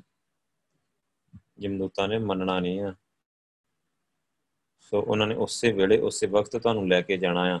ਚਾਰ ਪਾਉ ਦੇ ਸਿੰਘ ਗੁੰਗ ਮੁਕਤਬ ਕੈਸੇ ਬਨ ਗਈ ਹੈ, ਊਠ ਬੈਠ ਤੇ ਠੇਂਗਾ ਪਰ ਤਬ ਗਤ ਮੁੱਲ ਗਈ ਹੈ, ਹਰ ਬਿਨ ਪਹਿਲ ਬਿਰਾਨੇ ਹੋਈ ਹੈ। ਟੂਟੇ ਕੰਦਨ ਟੂਟੇ ਨਾਕਨ ਕੋਦੋ ਕੋ ਪਾਸ ਗਈ ਹੈ। ਸੋ ਭਗਤ ਕਬੀਰ ਜੀ ਨੇ ਕਿਹਾ, ਜਨ ਭਗਤਨ ਕੋ ਕਹੇ ਨਾ ਮੰਨੋ ਕਿ ਉਹ ਆਪਣੋ ਪਈ ਹੈ। ਕਹਿੰਦੇ ਉਦੋਂ ਤੈਨੂੰ ਕਹਿੰਦੇ ਸੀ ਕਿ ਤੂੰ ਮੰਨ ਜਾ, ਗੱਲ ਮੰਨ ਜਾ ਤੇ ਹੁਣ ਕਹਿੰਦੇ ਤੂੰ ਬਲਦ ਬਣਿਆ ਪਿਆ ਇੱਥੇ ਤੇ ਮਨ ਬਲਦ ਬਣੇਗਾ, ਚਾਰ ਪੈਰ ਹੋ ਜਾਣਗੇ, ਦੋ ਸਿੰਘ ਹੋ ਜਾਣਗੇ, ਉਹ ਭਗਤ ਕਬੀਰ ਜੀ ਦਾ ਸ਼ਬਦ ਆ। ਹੁਣ ਆਪ ਤੇ ਉਹਨਾਂ ਦੇ ਸਾਰੇ ਬੜੇ ਸ਼ਬਦ ਲਿਖੇ ਉਹਨਾਂ ਨੇ ਨਰਕਾਂ ਤੇ, ਸਵਰਗਾਂ ਤੇ ਧਰਮਰਾਜ ਦੇ ਨਰਕਾਂ ਦੀ ਬੜੀ ਗੱਲ ਕੀਤੀ ਆ ਭਗਤ ਕਬੀਰ ਜੀ ਨੇ। ਪਰ ਜਿਹੜੀ ਚੀਜ਼ ਉਹਨਾਂ ਨੇ ਰੱਦ ਕੀਤੀ ਆ, ਰੱਦ ਇਹ ਕਰਕੇ ਕੀਤੀ ਵੀ ਮੈਂ ਨਰਕਾਂ ਸਵਰਗਾਂ ਤੋਂ ਕੀ ਲੈਣਾ? ਮੇਰਾ ਕਨੈਕਸ਼ਨ ਨਰਕਾਂ ਨਾਲ ਜਾਂ ਸਵਰਗਾਂ ਨਾਲ ਨਹੀਂ ਹੈਗਾ। ਉਹਨਾਂ ਦਾ ਆਪਣਾ ਕਨੈਕਸ਼ਨ ਵਾਹਿਗੁਰੂ ਨਾਲ ਆ, ਸੱਚਖੰਡ ਨਾਲ ਆ। ਸੋ ਇਸ ਕਰਕੇ ਉਹਨਾਂ ਨੇ ਇਸ ਤਰੀਕੇ ਤੋਂ, ਇਸ ਦ੍ਰਿਸ਼ਟੀਕੋਣ ਤੋਂ ਰੱਦ ਕੀਤਾ। ਆਪਾਂ ਦੇਖੋ ਜਦੋਂ ਇੱਕ ਪੰਕਤੀ ਪੜ੍ਹ ਕੇ ਵੀ ਚਲੋ ਜੀ, ਕਿਆ ਨਰਕ, ਕਿਆ ਸੁਰਗ ਵਿਚਾਰਾ ਸੰਤਨ ਦੂਰਾ ਕੋਈ ਨਰਕ ਨਹੀਂ ਹੁੰਦਾ ਜੀ, ਕੋਈ ਸਵਰਗ ਨਹੀਂ ਹੁੰਦਾ, ਅਸੀਂ ਰੱਦ ਕਰਦੇ ਹਾਂ ਜੀ ਇਹਨਾਂ ਨੂੰ। ਸੋ ਇਸ ਤਰੀਕੇ ਦੇ ਨਾਲ ਉਹ ਇਸ ਚੀਜ਼ ਦਾ ਪ੍ਰਚਾਰ ਕਰ ਦਿੰਦੇ ਆ। ਭਗਤ ਕਬੀਰ ਜੀ ਦੇ ਸਾਰੇ ਸ਼ਬਦ ਪੜ੍ਹ ਕੇ ਦੇਖੋ ਨਾ ਫਿਰ ਰੱਦ ਉਹਨਾਂ ਨੇ ਕੀ ਕੀਤਾ, ਕਿੰਨੇ ਸ਼ਬਦ ਲਿਖੇ ਉਹਨਾਂ ਨੇ ਨਰਕਾਂ ਦੇ। ਕਹਿ ਕਬੀਰ RAM ਨਾਮ ਬਿਨ ਮੂੰਡ ਤੁਨੇ ਪਛਤਈ ਹੈ, ਤੂੰ ਮੱਥਾ ਮਾਰ ਮਾਰ ਕੇ ਕਹਿੰਦੇ ਉੱਥੇ ਰੋਣਾ। ਹਰ ਬਿਨ ਬੈਲ ਬਿਰਾਨੇ ਹੋਈ ਹੈ, ਸ਼ਬਦ ਦਾ ਲਾਸਟ ਲਾਈਨ ਆ, ਕਹਿ ਕਬੀਰ RAM ਨਾਮ ਬਿਨ ਮੂੰਡ ਤੁਨੇ ਪਛਤਈ ਤੂੰ ਮੱਥਾ ਮਾਰ ਮਾਰ ਕੇ ਜ਼ਮੀਨ ਤੇ ਰੋਣਾ ਆ ਸੋ ਇਹ ਕਰਕੇ ਆਪਾਂ ਨੂੰ ਸਾਰਾ ਜਿਹੜਾ ਆਈਡੀਆ ਨਾ, ਉਹ ਸਮਝਣਾ ਚਾਹੀਦਾ ਆ। ਸੋ ਇਹ ਗੱਲਾਂ ਬੜੇ ਧਿਆਨ ਨਾਲ ਤੇ ਵਿਚਾਰ ਵਾਲੀਆਂ ਆ। ਤੁਹਾਨੂੰ ਵੀ ਕਈ ਬੰਦੇ ਮਿਲਣਗੇ, ਤੇ ਉਹਨੂੰ ਕਿ ਸਾਰੇ ਪਾਣੀ ਪੜਨਾ ਭਗਤ ਕਬੀਰ ਜੀ ਦੀ। ਬਾਬਾ ਫਰੀਦ ਜੀ ਦੀ ਪੜ੍ਹ ਕੇ ਦੇਖ, ਨਾਲ ਤੈਨੂੰ ਚੰਗੀ ਤਰ੍ਹਾਂ ਦੇਖੇ, ਸਮਝਾਉਂਦੇ ਉੱਥੇ ਕਿਵੇਂ। ਅੱਗੇ ਦੋਜਕ ਤਪਿਆ ਸੁਣੀਏ ਹੂਲ ਪਵੇ ਕਹਾ ਹਾ ਚੀਕਾਂ ਪੈਰੀਆਂ, ਅੱਗੇ ਕਹਿੰਦੇ ਨਰਕਾਂ ਤਪਰੀਆਂ ਉੱਥੇ। ਇੱਕ ਨਾ ਨੂੰ ਸਭ ਸੋਝੀ ਆਈ, ਇੱਕ ਫਿਰਦੇ ਬੇਪਰਵਾਹ। ਅਮਲ ਜੇ ਕੀਤਿਆ ਦੁਨੀ ਵਿੱਚ ਸੇ ਦਰਗਾ ਹੋਗਾ ਕਹਿੰਦੇ ਇੱਥੇ ਦੁਨੀਆ ਵਿੱਚ ਚੰਗੇ ਕੰਮ, ਨੇਕ ਕੰਮ ਕੀਤੇ ਨਾ, ਨੇਕ ਅਮਲ ਉਹ ਤੈਨੂੰ ਅੱਗੇ ਵਾਹਿਗੁਰੂ ਦੀ ਦਰਗਾਹ ਦੇ ਵਿੱਚ ਉਹ ਤੈਨੂੰ ਮਿਲਣਗੇ। ਸੋ ਉੱਥੇ ਤੇਰੀ ਪ੍ਰਾਪਤੀ ਹੋਊਗੀ ਤੈਨੂੰ। ਸੋ ਇਸ ਤਰੀਕੇ ਨਾਲ ਉਹਨਾਂ ਨੇ ਸਾਰਾ ਸਮਝਾਇਆ। ਸੋ ਇੱਥੇ ਹੁਣ ਜਿਵੇਂ ਭਾਈ ਸਾਹਿਬ ਨੇ ਸਵਰਗਾਂ ਦੀ ਔਰ ਲਾਲਚੀ ਸਵਰਗਾਂ ਦਾ ਦੇ ਰਿਹਾ ਸੋ ਉਹਨਾਂ ਨੇ ਕਿਹਾ ਸਵਰਗਾਂ ਕੀ ਹੁੰਦੀਆਂ? ਸੋ ਉਹਨਾਂ ਨੇ ਸਵਰਗਾਂ ਸਾਰੀਆਂ, ਉਹਨਾਂ ਕਿਹਾ ਵੀ ਜੋਗੀਆਂ ਮਾਰਦਾ ਆ, ਝੂਠ ਬੋਲਦਾ ਹੈ ਨਾਲੇ ਸਵਰਗਾਂ ਕਰ ਰਹੀਆਂ ਸਵਰਗਾਂ ਆਪਾਂ ਕੀ ਕਰਨੀਆਂ? ਕਹਿੰਦਾ ਮੈਂ ਗੁਰੂ ਦੇ ਚਰਨਾਂ ਤੋਂ ਕਈ ਸਵਰਗਾਂ ਵਾਰਦੇ ਆ ਮਤਲਬ ਕਈ ਸਵਰਗਾਂ ਵਾਰਦੇ ਆ ਸੋ ਉਹ ਫਿਰ ਫਿਰ ਉਹਨੂੰ ਪਤਾ ਲੱਗਾ ਵੀ ਆਖਰ ਇੰਨਾ ਦ੍ਰਿੜ ਕਿਉਂ ਆ ਭਾਈ ਤਿਲਕਾ? ਫਿਰ ਉਹ ਸੋਚਣ ਲਈ ਮਜਬੂਰ ਹੈ ਵੀ ਕੁਝ ਤਾਂ ਹੈ ਜੋ ਮਤਲਬ ਮੇਰੀ ਵੀ ਸਮਝ ਤੋਂ ਪਰੇ ਹੈ ਹਲੇ। ਇਨੀ ਦ੍ਰਿੜਤਾ ਨਾਲ ਉਹ ਕਹਿ ਰਿਹਾ ਵੀ ਸਵਰਗਾਂ ਦੇ ਪਿੱਛੇ ਤੇ ਲੋਕੀ ਭੱਜੇ ਆਏ ਆ। ਸੋ ਇਹ ਹਲੇ ਵੀ ਸਵਰਗਾਂ ਵੱਲ ਮਤਲਬ ਧਿਆਨ ਨਹੀਂ ਦੇ ਰਿਹਾ। ਸੋ ਇਹਨਾਂ ਸਵਰਗਾਂ ਦਾ ਲਾਲਚ ਦੇਣ ਤੇ ਵੀ ਇਹਨੇ ਮਤਲਬ ਕੋਈ ਇਹਦੇ ਮਨ ਤੇ ਕੋਈ ਅਸਰ ਨਹੀਂ ਹੋਇਆ। ਸੋ ਇਸ ਕਰਕੇ ਮਤਲਬ ਫਿਰ ਉਹ ਵਾਪਸ ਆ ਕੇ ਭਾਈ ਤਿਲਕੇ ਦੇ ਪੈਰੀਂ ਪਿਆ ਤੇ ਉਹਨੇ ਕਿਹਾ ਕਿ ਮੈਨੂੰ ਉਹ ਆਪਣੇ ਉਸ ਗੁਰੂ ਦੇ ਨਾਲ ਮਤਲਬ ਮਿਲਾਓ ਕਿ ਮੈਂ ਵੀ ਉਹਦੇ ਕੋਲੋਂ ਸਿੱਖੀ ਲੈਣੀ ਆ ਤੇ ਵਾਪਸ ਦੇਖੋ ਇੰਨੀ ਦ੍ਰਿੜਤਾ ਸਾਡੇ ਅੰਦਰ ਹੋਣੀ ਚਾਹੀਦੀ ਹੈ। ਖਾਸ ਕਰਕੇ ਆਪਾਂ ਸਾਰੇ ਇੱਕ ਤਰੀਕੇ ਦੇ ਨਾਲ ਤਿਆਰੀ ਕਰ ਰਹੇ ਹਾਂ ਐਜ਼ ਪ੍ਰਚਾਰਕ। ਸੋ ਸਾਡੇ ਅੰਦਰ ਤੇ ਬੜੀ ਦ੍ਰਿੜਤਾ ਹੋਣੀ ਚਾਹੀਦੀ ਆਪਾਂ ਨੂੰ ਪਤਾ ਨਾ ਕਿੰਨੇ ਪ੍ਰਚਾਰਕ ਆ। ਸੋ ਜਿਵੇਂ ਆਪਾਂ ਦੇਖਦੇ ਹਾਂ ਕਈ ਪ੍ਰਚਾਰਕ ਪਹਿਲਾਂ ਕੁਝ ਹੋਰ ਬੋਲਦੇ ਆ ਤੇ ਮੁੜ ਕੇ ਚਾਰ ਮਿਸ਼ਨਰੀਆਂ ਦੀਆਂ ਕਿਤਾਬਾਂ ਪੜ੍ਹਨੀਆਂ ਤੇ ਮੁੜ ਕੇ ਸਭ ਕੁਝ ਹੀ ਉਡਾ ਦਿੰਦੇ ਆ। ਸੋ ਇਹਦਾ ਮਤਲਬ ਆ ਕਿ ਉਹਨਾਂ ਦਾ ਪ੍ਰੈਕਟੀਕਲ ਨਹੀਂ, ਆਪਣੀ ਅੰਦਰ ਦ੍ਰਿੜਤਾ ਨਹੀਂ ਹੈਗੀ। ਸੋ ਜੇ ਆਪਾਂ ਇਦਾਂ ਮਤਲਬ ਪ੍ਰੈਕਟੀਕਲੀ ਜੁੜ ਕੇ ਗੁਰੂ ਸਾਹਿਬ ਨਾਲ, ਹੁਣ ਜਿਵੇਂ ਸੁਖਮਨੀ ਸਵੇਰੇ ਕਹਿ ਰਹੀ ਕਿ ਮੇਰੇ ਅੱਖਾਂ ਖੁੱਲੀਆਂ ਤੋਂ ਸੁਰਤੀ ਲੱਗ ਰਹੀ ਹੈ। ਕਿੰਨੀ ਵੱਡੀ ਬਖਸ਼ਿਸ਼ ਆ ਜਿਹੜੀ ਚੀਜ਼ ਆਪਾਂ ਇੱਥੇ ਹੀ ਗੱਲ ਕੀਤੀ ਸੀ ਇਸੇ ਕਲਾਸ ਵਿੱਚ ਕਿ ਆਪਾਂ ਇਹ ਚੀਜ਼ਾਂ ਹਾਸਲ ਕਰਨੀਆਂ ਤੇ ਗੁਰੂ ਸਾਹਿਬ ਸਾਨੂੰ ਬਿਲਕੁਲ ਠੀਕ ਲੈ ਕੇ ਵੀ ਜਾ ਰਹੇ ਉਹਨਾਂ ਚੀਜ਼ਾਂ ਵੱਲ। ਸੋ ਦੇ ਵੀ ਰਹੇ ਆ, ਇੱਕ ਇਦਾਂ ਇੱਕ ਦੂਜੇ ਦਾ ਜਦੋਂ ਆਪਾਂ ਸ਼ੇਅਰ ਹੁੰਦਾ ਤਾਂ ਸਾਡਾ ਉਤਸ਼ਾਹ ਵੀ ਵੱਧਦਾ ਹੈ ਕਿ ਐਵੇਂ ਗੱਲਾਂ ਨਹੀਂ ਨਿਕਲੀਆਂ ਆਪਾਂ ਦੇਖੋ ਗੱਲ ਕੀਤੀ ਹੈ ਨਾ ਇਸੇ ਕਲਾਸ ਵਿੱਚ ਕਿ ਤੁਹਾਡੀ ਸੁਰਤੀ ਇੰਨੀ ਵੀ ਵੱਧ ਸਕਦੀ ਆ ਕਿ ਤੁਸੀਂ ਮਤਲਬ ਅੱਖਾਂ ਖੁੱਲੀਆਂ ਤੋਂ ਸੁਰਤੀ ਲੱਗਣੀ ਸ਼ੁਰੂ ਹੋ ਜਾਏ ਤੁਹਾਡੀ। ਇੰਨੀ ਸੁਰਤੀ ਲਾਓ। ਸੋ ਪ੍ਰੈਕਟੀਕਲ ਚ ਗੁਰੂ ਸਾਹਿਬ ਦੇਣ ਲੱਗ ਗਏ ਉਹ ਚੀਜ਼। ਹੁਣ ਮੰਨ ਲਓ ਹੋਰ ਵਧੀ ਜਾਵੇ, ਜਿਵੇਂ ਆਪਾਂ ਚਾਹੁੰਦੇ ਆ ਕਿ ਉਹਨਾਂ ਦੀ ਸੁਰਤੀ ਬਹੁਤ ਜ਼ਿਆਦਾ ਹੋ ਜਾਏ ਮਤਲਬ 24 ਘੰਟੇ ਦੀ ਸੁਰਤੀ ਹੋ ਜਾਏ, ਅੱਖਾਂ ਖੁੱਲੀਆਂ ਹੋਣ, ਭਾਵੇਂ ਬੰਦ ਹੋਣ, ਸੋ ਆਪਣੀ ਸਾਰਿਆਂ ਦੀ ਇਦਾਂ ਦੀ ਸੁਰਤੀ ਹੋ ਜਾਏ, ਫਿਰ ਆਪਾਂ ਨੂੰ ਜਿਹੜੇ ਮਰਜ਼ੀ ਆਗੇ ਕਹੀ ਜਾਣਾ, ਕੋਈ ਜੋ ਮਰਜ਼ੀ ਕਹੀ ਜਾਵੇ ਆਗੇ ਫਿਰ ਆਪਾਂ ਠੀਕ ਪ੍ਰਚਾਰ ਕਰਾਂਗੇ ਸਿੱਖੀ ਦਾ, ਦਸਮ ਦਵਾਰ ਦਾ, ਗੁਰੂ ਸਾਹਿਬ ਦੀ ਬਖਸ਼ਿਸ਼ ਦਾ, ਰੱਬ ਦੇ ਮਿਲਾਪ ਦਾ ਫਿਰ ਅਸੀਂ ਸਮਝਾ ਸਕਾਂਗੇ ਲੋਕਾਂ ਨੂੰ, ਦੱਸ ਸਕਾਂਗੇ ਕਿ ਗੁਰੂ ਗ੍ਰੰਥ ਸਾਹਿਬ ਜੀ ਹੀ ਸੱਚੇ ਗੁਰੂ ਆ, ਜੋ ਰੱਬ ਨਾਲ ਮਿਲਾ ਦਿੰਦੇ ਆ। ਸੋ ਕਿਉਂਕਿ ਆਪਾਂ ਮਿਲ ਕੇ ਦੇਖਿਆ, ਸੋ ਫਿਰ ਸਾਡੀ ਜਿਹੜੀ ਆਵਾਜ਼ ਆ, ਜੋ ਸਾਡਾ ਇੱਕ ਸਟਾਈਲ ਹੋਊਗਾ ਬੋਲਣ ਦਾ, ਜੋ ਆਵਾਜ਼ ਦੇ ਵਿੱਚ ਦਮ ਹੋਊਗਾ, ਉਹ ਹੋਰ ਹੋਊਗਾ। ਫਿਰ ਦ੍ਰਿੜਤਾ ਇੰਨੀ ਹੋਊਗੀ ਕਿ ਕੋਈ ਕੁਝ ਵੀ ਕਹਿੰਦਾ ਰਹੇ, ਸਾਰੀ ਦੁਨੀਆ ਇੱਕ ਪਾਸੇ ਹੋ ਕੇ ਕਹੀ ਜਾਵੇ ਨਾ ਵੀ ਦਰਸ਼ਨ ਨਹੀਂ ਹੁੰਦੇ, ਸੋ ਇਦਾਂ ਰੱਬ ਨਹੀਂ ਹੁੰਦਾ। ਤੁਸੀਂ ਨਹੀਂ ਮੰਨੋਗੇ, ਤੁਸੀਂ ਕਹੋਗੇ ਕਿ ਹੁੰਦਾ। ਸਾਰੀ ਦੁਨੀਆ ਦੇ ਇਕੱਲੇ ਰਹਿ ਜਾਓ ਭਾਵੇਂ, ਤਾਂ ਵੀ ਨਹੀਂ ਮੰਨੋਗੇ। ਇੰਨੀ ਦ੍ਰਿੜਤਾ ਅੰਦਰ ਆਊਗੀ, ਜਦੋਂ ਅਸੀਂ ਪ੍ਰੈਕਟੀਕਲੀ ਇਦਾਂ ਜੁੜਾਂਗੇ। ਸੋ ਇਸ ਸਾਖੀ ਤੋਂ ਸਾਨੂੰ ਇਹੀ ਸਿੱਖਿਆ ਮਿਲਦੀ ਹੈ। ਸੋ ਅੱਗੇ ਗੁਰੂ ਪਾਤਸ਼ਾਹ ਦੇ ਚਰਨਾਂ ਦੀ ਜਿਹੜੀ ਪ੍ਰੀਤ ਆ ਨਾ, ਉਹ ਸਭ ਤੋਂ ਉੱਤਮ ਆ। ਇਹ ਇਹਦੇ ਪ੍ਰਥਾਏ ਵੀ ਇੱਕ ਸਾਖੀ ਹੈਗੀ ਆ ਕਿ ਗੁਰੂ ਹਰਗੋਬਿੰਦ ਸਾਹਿਬ ਜੀ ਨਾ ਸ੍ਰੀ ਹਰਗੋਬਿੰਦ ਵਿਖੇ ਠਹਿਰੇ ਹੋਏ ਸੀ ਤੇ ਬਟਾਲੇ ਦਾ ਇੱਕ ਬ੍ਰਾਹਮਣ ਸੀ, ਉਹਦਾ ਨਾਮ ਹੈ ਨਿਤਿਆਨੰਦ। ਸੋ ਉੱਥੇ ਆ ਗਿਆ। ਉਹ ਸਿੱਖਾਂ ਵਿੱਚ ਘਟ ਰਹੇ, ਮਤਲਬ ਆਪਣੇ ਅਸਰ ਰਸੂਖ ਨੂੰ ਨਾ ਕਾਇਮ ਕਰਨਾ ਚਾਹੁੰਦਾ ਹੈ ਤੇ ਉਹਨੇ ਗੁਰੂ ਸਾਹਿਬ ਤੋਂ ਆਗਿਆ ਲੈ ਕੇ ਤੇ ਸਿੱਖਾਂ ਨੂੰ ਕਹਿੰਦੇ ਗਰੜ ਪੁਰਾਣ ਦੀ ਕਥਾ ਸੁਣਾਉਣੀ ਸ਼ੁਰੂ ਕਰ ਦਿੱਤੀ। ਸੋ ਗਰੜ ਇੱਕ ਕਹਿੰਦੇ ਪੰਛੀ ਆ, ਉਹ ਮਤਲਬ ਨਾ ਇੱਕ ਤਰੀਕੇ ਦੇ ਨਾਲ ਵਿਸ਼ਨੂੰ ਦੀ ਮਤਲਬ ਸਫਾਰੀ ਆ। ਸੋ ਕਹਿੰਦੇ ਕਿ ਵਿਸ਼ਨੂੰ ਦਾ ਉਹ ਕਾਰ ਸਮਝ ਲਓ ਦੀ ਉੱਤੇ ਸਵਾਰੀ ਕਰਦਾ, ਗਰੜ ਤੇ ਵਿਸ਼ਨੂੰ। ਸੋ ਉਹਨੂੰ ਮੰਨਿਆ ਜਾਂਦਾ ਵੀ ਗਰੜ ਇੱਥੇ ਸਵਾਰੀ ਕਰਦਾ ਹੈ, ਉਹਦਾ ਮਤਲਬ ਰੱਥ ਹੈ ਇੱਕ ਤਰੀਕੇ ਦੇ ਨਾਲ। ਸੋ ਕਹਿੰਦੇ ਕਿ ਬ੍ਰਾਹਮਣੀ ਵਿਸ਼ਵਾਸ ਆ ਕਿ ਵਿਸ਼ਨੂੰ ਨੇ ਯਮ ਮਾਰਗ ਦੀ ਜਿਹੜੀ ਕਥਾ ਹੈ ਨਾ ਉਹ ਸਾਰੀ ਗਰੜ ਨੂੰ ਸੁਣਾਈ ਸੀ। ਸੋ ਇਸ ਇਸ ਲਈ ਉਹਨੇ ਜਿਸ ਪ੍ਰਾਣ ਵਿੱਚ ਯਮ ਲੋਕ ਪਹੁੰਚਣ ਤੱਕ ਦਾ ਸਾਰਾ ਵੇਰਵਾ ਦੱਸਿਆ ਹੋਇਆ ਹੈ, ਵਿਸ਼ਨੂੰ ਨੇ। ਸੋ ਕੀ ਕਹਿੰਦੇ ਕਿ ਉਹਨੂੰ ਗਰੜ ਪ੍ਰਾਣ ਕਿਹਾ ਗਿਆ ਉਸ ਪ੍ਰਾਣ ਨੂੰ।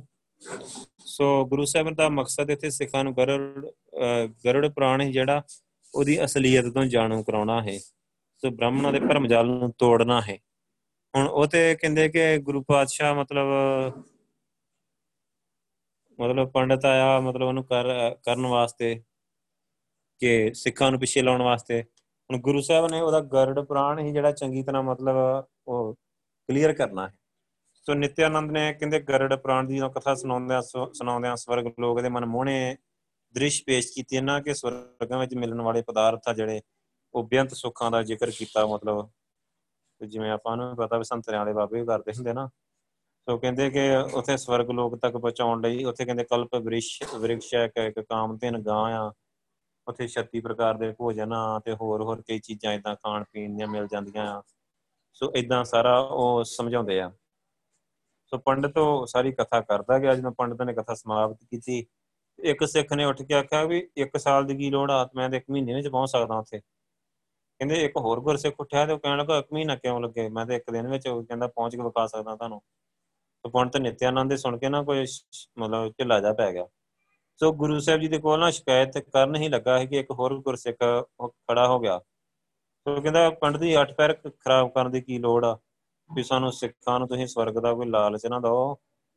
ਸੋ ਜੋ, ਜਿਹੜੇ ਹਲੇ ਗੁਰੂ ਦੇ ਦਰ ਤੱਕ ਨਹੀਂ ਨਾ ਪਹੁੰਚੇ, ਉਹਨਾਂ ਨੂੰ ਇਦਾਂ ਦੇ ਅਗਿਆਨਤਾ ਦੇ ਹਨੇਰੇ ਆ, ਜਿਹੜੇ ਠੋਕਰਾਂ, ਮਤਲਬ ਜਿਹੜੇ ਖਾ ਰਹੇ ਅਗਿਆਨਤਾ ਵਿੱਚ, ਉਹਨਾਂ ਨੂੰ ਤੁਸੀਂ ਬੇਵਕੂਫ ਬਣਾ ਸਕਦੇ ਆ। ਤੇ ਜਿਹੜੇ ਵੱਡੇ ਭਾਗਾਂ ਵਾਲੇ ਅਸੀਂ ਗੁਰੂ ਸਾਹਿਬ ਦੀ ਸ਼ਰਨ ਆ ਗਏ ਆ ਨਾ, ਤੇ ਸਾਡੇ ਤੇ ਤੁਹਾਡੀਆਂ ਨਾ ਅਕੌਤੀ ਸਵਰਗਾਂ ਦੀ ਤੇ ਨਰਕਾਂ ਦਾ ਮਤਲਬ ਸਾਨੂੰ ਕੋਈ ਅਸਰ ਨਹੀਂ ਹੁੰਦਾ। ਤੇ ਸਤ ਸੰਗਤ ਦੀ ਇੰਨੀ ਮਹਾਨਤਾ ਆ ਕਿ ਭਟਕਦੇ ਹੋਏ ਲੋਕਾਂ ਨੂੰ ਵਾਹਿਗੁਰੂ ਨਾਲ ਜੋੜ ਦਿੰਦੇ ਆ ਗੁਰੂ ਪਾਤਸ਼ਾਹ ਤੇ ਪ੍ਰੈਕਟੀਕਲੀ ਜੋੜਦੇ ਆ। ਹੁਣ ਦੇਖੋ ਪੰਡਤ ਤੇ ਆ ਕੇ ਗੱਲਾਂ ਸੁਣਾਉਣ ਡਿਆ ਹੈ ਕਿ ਇੱਕ ਸਾਲ ਲੱਗਦਾ, ਉਹਨਾਂ ਦਾ ਗਰੜ ਪੁਰਾਣ ਕਹਿੰਦਾ ਹੈ ਕਿ ਇੱਕ ਸਾਲ ਲੱਗਦਾ ਆ, ਮਤਲਬ ਸੱਚਖੰਡ ਜਾਣ ਉੱਥੇ ਸਵਰਗਾਂ ਵਿੱਚ ਜਾਣ ਵਾਸਤੇ ਜਾਂ ਨਰਕਾਂ 'ਚ ਜਾਣ ਵਾਸਤੇ। ਸੋ ਜਿਹੜਾ ਵਰੀਨਾ ਕਰਦੇ ਆ ਨਾ ਤੇ ਕਰਾਉਂਦੇ ਆ, ਉਹਦਾ ਇਹੀ ਮਤਲਬ ਆ ਕਿ ਇੱਕ ਸਾਲ ਲੱਗੂਗਾ ਮਤਲਬ। ਸੱਚ ਉਥੇ ਸਵਰਗਾਂ 'ਚ ਜਾਣ ਲਈ ਤੇ ਸਾਲ ਦੇ ਪਿੱਛੋਂ ਉਹ ਦੁਬਾਰੇ ਜਦੋਂ ਰਿਪੀਟ ਕਰਦੇ ਆ ਨਾ ਵਰੀਨਾ, ਉਹ ਕਹਿੰਦੇ ਹੁਣ ਤੁਹਾਡਾ ਬੰਦਾ ਪਹੁੰਚ ਗਿਆ ਵੀ ਹੁਣ ਲਿਆਓ ਸਾਜੋ ਸਮਾਨ ਦਾ ਪਿੱਛੇ ਪਹੁੰਚਾ ਦਈਏ। ਹੁਣ ਇਹੋ ਜਿਹੇ ਬੰਦੇ ਨੂੰ ਪੁੱਛ ਕੇ ਵੀ ਬੰਦਾ ਦੇ ਸਾਲ ਦੇ ਚ ਪਹੁੰਚਿਆ ਤਾਂ ਸਮਾਨ ਤੇ ਇੱਕ ਦਿਨ ਚ ਕਿੱਦਾਂ ਪਹੁੰਚਾ ਦੇਗਾ ਉੱਥੇ? ਸੋ ਤੇਰੇ ਕੋਲ ਕਿਹੜਾ ਰਾਕਟ ਆ ਕੇ ਬੰਦਾ ਤੁਰ ਕੇ ਗਿਆ ਤਾਂ ਤੂੰ ਰਾਕਟ ਤੇ ਸਮਾਨ ਪਹੁੰਚਾ ਦੇਗਾ? ਪਰ ਉਹ ਇੱਕ ਠੱਗਣ ਦਾ ਤਰੀਕਾ ਹੈ ਪੰਡਤਾਂ ਦਾ। ਸੋ ਜਿਹੜਾ ਵਰੀਣੇ ਦੀ ਜਾਂ ਬਰਸੀਆਂ ਦੀ ਕਾਢ ਆ ਨਾ, ਸੋ ਇਥੋਂ ਹੀ ਨਿਕਲੀ ਆ ਮਤਲਬ ਪੂਰੀ। ਕਿ ਪੰਡਤ ਕਹਿੰਦਾ ਕਿ ਪੂਰਾ 1 ਸਾਲ ਲੱਗਦਾ ਆ ਮਤਲਬ ਗਰੜ ਪ੍ਰਾਣ ਦੇ ਮੁਤਾਬਕ। ਸੋ ਇੱਕ ਸਾਲ ਤੱਕ ਉਹ ਕਈ ਵਾਰ ਨਾ ਲੋਕਾਂ ਕੋਲੋਂ ਦੀਵਾ ਜਗਾਉਂਦੇ ਰਹਿੰਦੇ ਹੁੰਦੇ ਆ ਪੰਡਤ। ਤੇ ਹੋਰ ਹੋਰ ਇਦਾਂ ਦੀਆਂ ਕਈ ਗੱਲਾਂ ਮਤਲਬ ਫਾਲਤੂ ਦੀਆਂ। ਸੋ ਕਿ ਉਹਨੂੰ ਕਹਿੰਦੇ ਕਿ ਰਾਜ ਚਾਨਣ ਹੋਊਗਾ। ਮੜੀ ਤੇ ਦੀਵਾ ਬਾਲਦੇ ਨਾ ਲੋਕੀ, ਉਹਦਾ ਇਹ ਗਰੜ ਪ੍ਰਾਣ ਦੀਆਂ ਸਾਰੀਆਂ ਰਵਾਇਤਾਂ ਆ ਕਿ ਲੋਕਾਂ ਨੂੰ ਮਤਲਬ ਜਿਵੇਂ ਉਹ ਕੁਝ ਅਨਾਜ ਕਹਿੰਦੇ ਦਿਓ, ਕੁਝ ਸਾਲ ਪਿਛੋਂ ਪੰਡਤ ਨੂੰ ਰੋਟੀ ਖਵਾਉਂਦੇ ਰਹੋ, ਉਹਦੀ ਰੋਟੀ ਮਹੀਨੇ ਪਿਛੋਂ ਦੇ ਕੇ ਆਉਂਦੇ ਸੰਗਰਾਂਦ ਤੇ ਸੰਗਰਾਂਦ, ਕਿ ਤੁਹਾਡੇ ਬੰਦੇ ਨੂੰ ਤੁਰੇ ਨੂੰ ਮਹੀਨਾ ਹੋ ਗਿਆ, ਉਹਨੂੰ ਬੜੀ ਭੁੱਖ ਲੱਗੀ ਆ ਤੇ ਛੇਤੀ ਛੇਤੀ ਪੰਡਤ ਨੂੰ ਰੋਟੀ ਖਵਾਓ। ਸੋ ਤੁਹਾਡੇ ਬੰਦਾ ਖਾ ਲੂਗਾ ਤੇ ਫਿਰ ਉਹ ਕਾਂ ਫੇਰ ਅੱਗੇ ਤੁਰ ਪੂਗਾ ਸੋ ਉਹ ਗਰੜ ਪ੍ਰਾਣ ਦੀਆਂ ਗੱਲਾਂ ਹੁਣ ਜਿਹਦੇ ਬੰਦੇ ਦੀ ਸੁਰਤੀ ਲੱਗਦੀ ਆ, ਹੁਣ ਹੁਣ ਵੀ ਬੱਚਿਆਂ ਦੀ ਜਿਹਦੀ ਸੁਰਤੀ ਲੱਗਦੀ ਆ, ਇੱਕ ਸਕਿੰਟ ਲੱਗਣਾ, ਸਵਰ ਨਰਕਾਂ 'ਚ ਜਾਣਾ, ਸਵਰਗਾਂ 'ਚ ਜਾਣਾ, ਕਿੱਥੇ ਜਾਣਾ? ਕਿਉਂਕਿ ਰੂਹ ਦੀ ਸਪੀਡ ਅਨਲਿਮਿਟਿਡ ਆ। ਇੱਕ ਸਕਿੰਟ 'ਚ ਚਲੀ ਜਾਂਦੀ ਹੈ ਤੇ ਇੱਥੋਂ ਬੰਦਾ ਮਰਿਆ, ਚੱਲ ਪਹੁੰਚ ਗਿਆ, ਜਾਂਦਿਆਂ ਨੂੰ। ਇੱਕ ਸਾਲ ਤੱਕ ਤੇ ਉਹਨੂੰ ਜੁੱਤੀਆਂ ਪੈ ਪੈ ਕੇ ਬੁਰਾ ਹਾਲ ਵੀ ਹੋ ਜਾਂਦਾ ਹੈ। ਇੱਥੋਂ ਬੰਦਾ ਮਰਿਆ, ਬਸ ਗਿਆ ਨਰਕਾਂ 'ਚ ਉਸੇ ਟਾਈਮ 5 ਮਿੰਟਾਂ ਦੇ ਵਿੱਚ ਉਹਦਾ ਸਾਰਾ ਹਿਸਾਬ ਕਿਤਾਬ ਕੱਢ ਕੇ ਅੱਗੇ ਰੱਖ ਦਿੰਦੇ ਆ, ਸਾਰੀ ਡਿਟੇਲ ਉਹਨੂੰ ਦਿਖਾ ਦਿੰਦੇ ਆ। ਉਸ ਤੋਂ ਬਾਅਦ ਉਹਦੀ ਜੁੱਤੀਆਂ ਤੇ ਜੋ ਵੀ ਮਿਲਣਾ ਹੈ, ਜੇ ਉਹ ਸੱਚਖੰਡ ਗਿਆ ਆ, ਤੇ ਫਿਰ ਉਹਨੂੰ ਮਤਲਬ ਗੁਰੂ ਪਾਸ਼ਾ ਲੈਣ ਆਉਂਦੇ ਆ। ਉਹ ਵੀ ਆਪਾਂ ਨੂੰ ਪਤਾ ਕਿ ਇੱਕ ਮਿੰਟ ਵਿੱਚ ਗੁਰੂ ਪਾਸ਼ਾ ਸੱਚਖੰਡ ਲੈ ਜਾਂਦੇ ਆ। ਸੋ ਇਸ ਕਰਕੇ ਸਿੱਖਾਂ ਤੇ ਉਹਦਾ ਕੋਈ ਅਸਰ ਹੀ ਨਾ ਹੋਇਆ ਉਹਦੀਆਂ ਸਟੋਰੀਆਂ ਦਾ। ਸੋ ਇਹ ਵਿਚਾਰਾ ਢਿੱਲਾ ਜਾਂਦਾ ਹੈ ਕਿ ਵਾਪਸ ਮੁੜ ਗਿਆ, ਮੁੜ ਕੇ। ਸੋ ਮਤਲਬ ਇਹਨਾਂ ਨੇ ਕੋਸ਼ਿਸ਼ ਕੀਤੀ, ਇਹਨਾਂ ਸਾਖੀਆਂ ਦਾ ਪਤਾ ਲੱਗਦਾ ਕਿ ਪੰਡਤਾਂ ਨੇ ਵਾਪਸ ਆਏ, ਮਤਲਬ ਇਹਨਾਂ ਨੇ ਕੋਸ਼ਿਸ਼ ਕੀਤੀ ਮਤਲਬ। ਪਰ ਸਿੱਖਾਂ ਤੇ ਕੋਈ ਅਸਰ ਹੀ ਨਹੀਂ ਹੁੰਦਾ ਇਹਨਾਂ ਦਾ। ਸਗੋਂ ਸਿੱਖ ਵਾਪਸ ਉਹਨਾਂ ਨੂੰ ਉਲਟਾ ਸਮਝਾ ਦਿੰਦੇ ਕਿ ਪੰਡਤ ਜੀ ਰਹਿਣ ਦਿਓ। ਸੋ ਅੱਗੇ ਕਹਿੰਦੇ ਕਰਾਮਾਤ ਤੇ ਰੱਬੀ ਹੁਕਮ ਦਾ ਵਿਰੋਧ, ਇੱਕ ਸਾਖੀ ਹੋਰ ਆ। ਆਪਾਂ ਪੜ੍ਹ ਕੇ ਦੇਖਦੇ ਆਂ ਕਿ ਕਿੰਨੀ ਘਟੁਕਦੀ ਹੈ ਬਾਣੀ ਤੇ। ਸੋ ਕਰਾਮਾਤ ਤੋਂ ਕਹਿੰਦੇ ਭਾਵ ਆ ਕਿ ਇਹ ਜੀ ਅਸਧਾਰਨ ਘਟਨਾ ਜਾਂ ਕਰਮ ਆ ਜੋ ਕਹਿੰਦੇ ਕਿ ਲੋਕਾਂ ਨੇ ਇਹਦਾ ਪ੍ਰਚਾਰ ਕੀਤਾ ਹੋਇਆ ਕਿ ਜੀ ਆਤਮਿਕ ਅਵਸਥਾ ਦਾ ਦਿਖਾਵਾ ਕਰਨ ਵਾਸਤੇ ਇਦਾਂ ਦਿਖਾਈ ਜਾਂਦੀ ਆ। ਸੋ ਇਹ ਸਿੱਧ ਯੋਗੀ ਕਰਾਮਾਤਾਂ ਦੇ ਦਿਖਾਉਣ ਵਿੱਚ ਮਾਰ ਮੰਨੇ ਜਾਂਦੇ ਸੀ ਤੇ ਬਹੁਤ ਵਾਰੀ ਦਾ ਸਾਧਾ ਸੰਤਾਂ ਦੇ ਚੇਲੇ ਤੇ ਉਹਨਾਂ ਦੀਆਂ ਕਰਾਮਾਤਾਂ ਦੇ ਝੂਠੇ ਕਿੱਸੇ ਬਣਾ ਬਣਾ ਕੇ ਪ੍ਰਚਾਰ ਕਰਦੇ ਰਹਿੰਦੇ ਆ। ਸੋ ਅਸਲ ਕਰਾਮਾਤਾਂ ਕਹਿੰਦੇ ਕਿ ਅਸਲ ਕਰਾਮਾਤਾਂ ਦਾ ਨਾਮ ਮਾਤਰੀ ਹੁੰਦੀਆਂ। ਆ ਸੋ ਗੁਰਬਾਣੀ ਵਿੱਚ ਕਰਾਮਾਤਾਂ ਨੂੰ ਕੋਈ ਚੰਗਾ ਕੰਮ ਨਹੀਂ ਮੰਨਿਆ ਗਿਆ। ਸੋ ਇਹਨਾਂ ਨੂੰ ਪ੍ਰਭੂ ਦਰ ਤੋਂ ਦੂਰ ਲੈਣ ਜਾਣ ਵਾਲੀ ਹੀ ਮੰਨਿਆ ਗਿਆ ਆ। ਸੋ ਸਿੱਖ ਇਤਿਹਾਸ ਵਿੱਚ ਇੱਕ ਸਾਖੀ ਕਹਿੰਦੇ ਪ੍ਰਸਿੱਧ ਹੈ ਕਿ ਗੁਰੂ ਹਰਗੋਬਿੰਦ ਸਾਹਿਬ ਦੇ ਸੁਪਿੱਤਰ ਬਾਬਾ ਟਲ ਰਾਏ ਜੀ, ਜਿਨ੍ਹਾਂ ਨੇ ਇੱਕ ਆਪਣੇ ਦੋਸਤ ਨੂੰ ਮਰੇ ਨੂੰ ਜਵਾਬ ਦਿੱਤਾ ਹੈ। ਸੋ ਪਤਾ ਲੱਗਣ ਤੇ ਗੁਰੂ ਸਾਹਿਬ ਨੇ ਕਿਹਾ ਹੈ ਕਿ ਰੱਬ ਦਾ ਸ਼ਰੀਕ ਕੌਣ ਜੰਮ ਪਿਆ ਹੈ? ਗੁਰੂ ਸਾਹਿਬ ਨੇ ਤਾਂ ਕਿਹਾ। ਸੋ ਬਾਅਦ ਵਿੱਚ ਬਾਬਾ ਅਟਲ ਜੀ ਕਾਲ ਚਲਾਣਾ ਕਰਕੇ ਸੋ ਇਹ ਸਾਖੀ ਤੋਂ ਕਹਿੰਦੇ ਕਿ ਸੱਟਾ ਨਿਕਲਦਾ ਹੈ ਕਿ ਗੁਰੂ ਸਾਹਿਬ ਕਰਾਮਾਤ ਵਿਖਾਉਣ ਦੇ ਜਿਹੜੇ ਆ ਬਿਲਕੁਲ ਵਿਰੋਧੀ ਸੋ ਗੁਰੂ ਗੁਰੂ ਪਾਤਸ਼ਾਹ ਇਹਨਾਂ ਗੱਲਾਂ ਤੇ ਵਿਸ਼ਵਾਸ ਨਹੀਂ ਰੱਖਦੇ।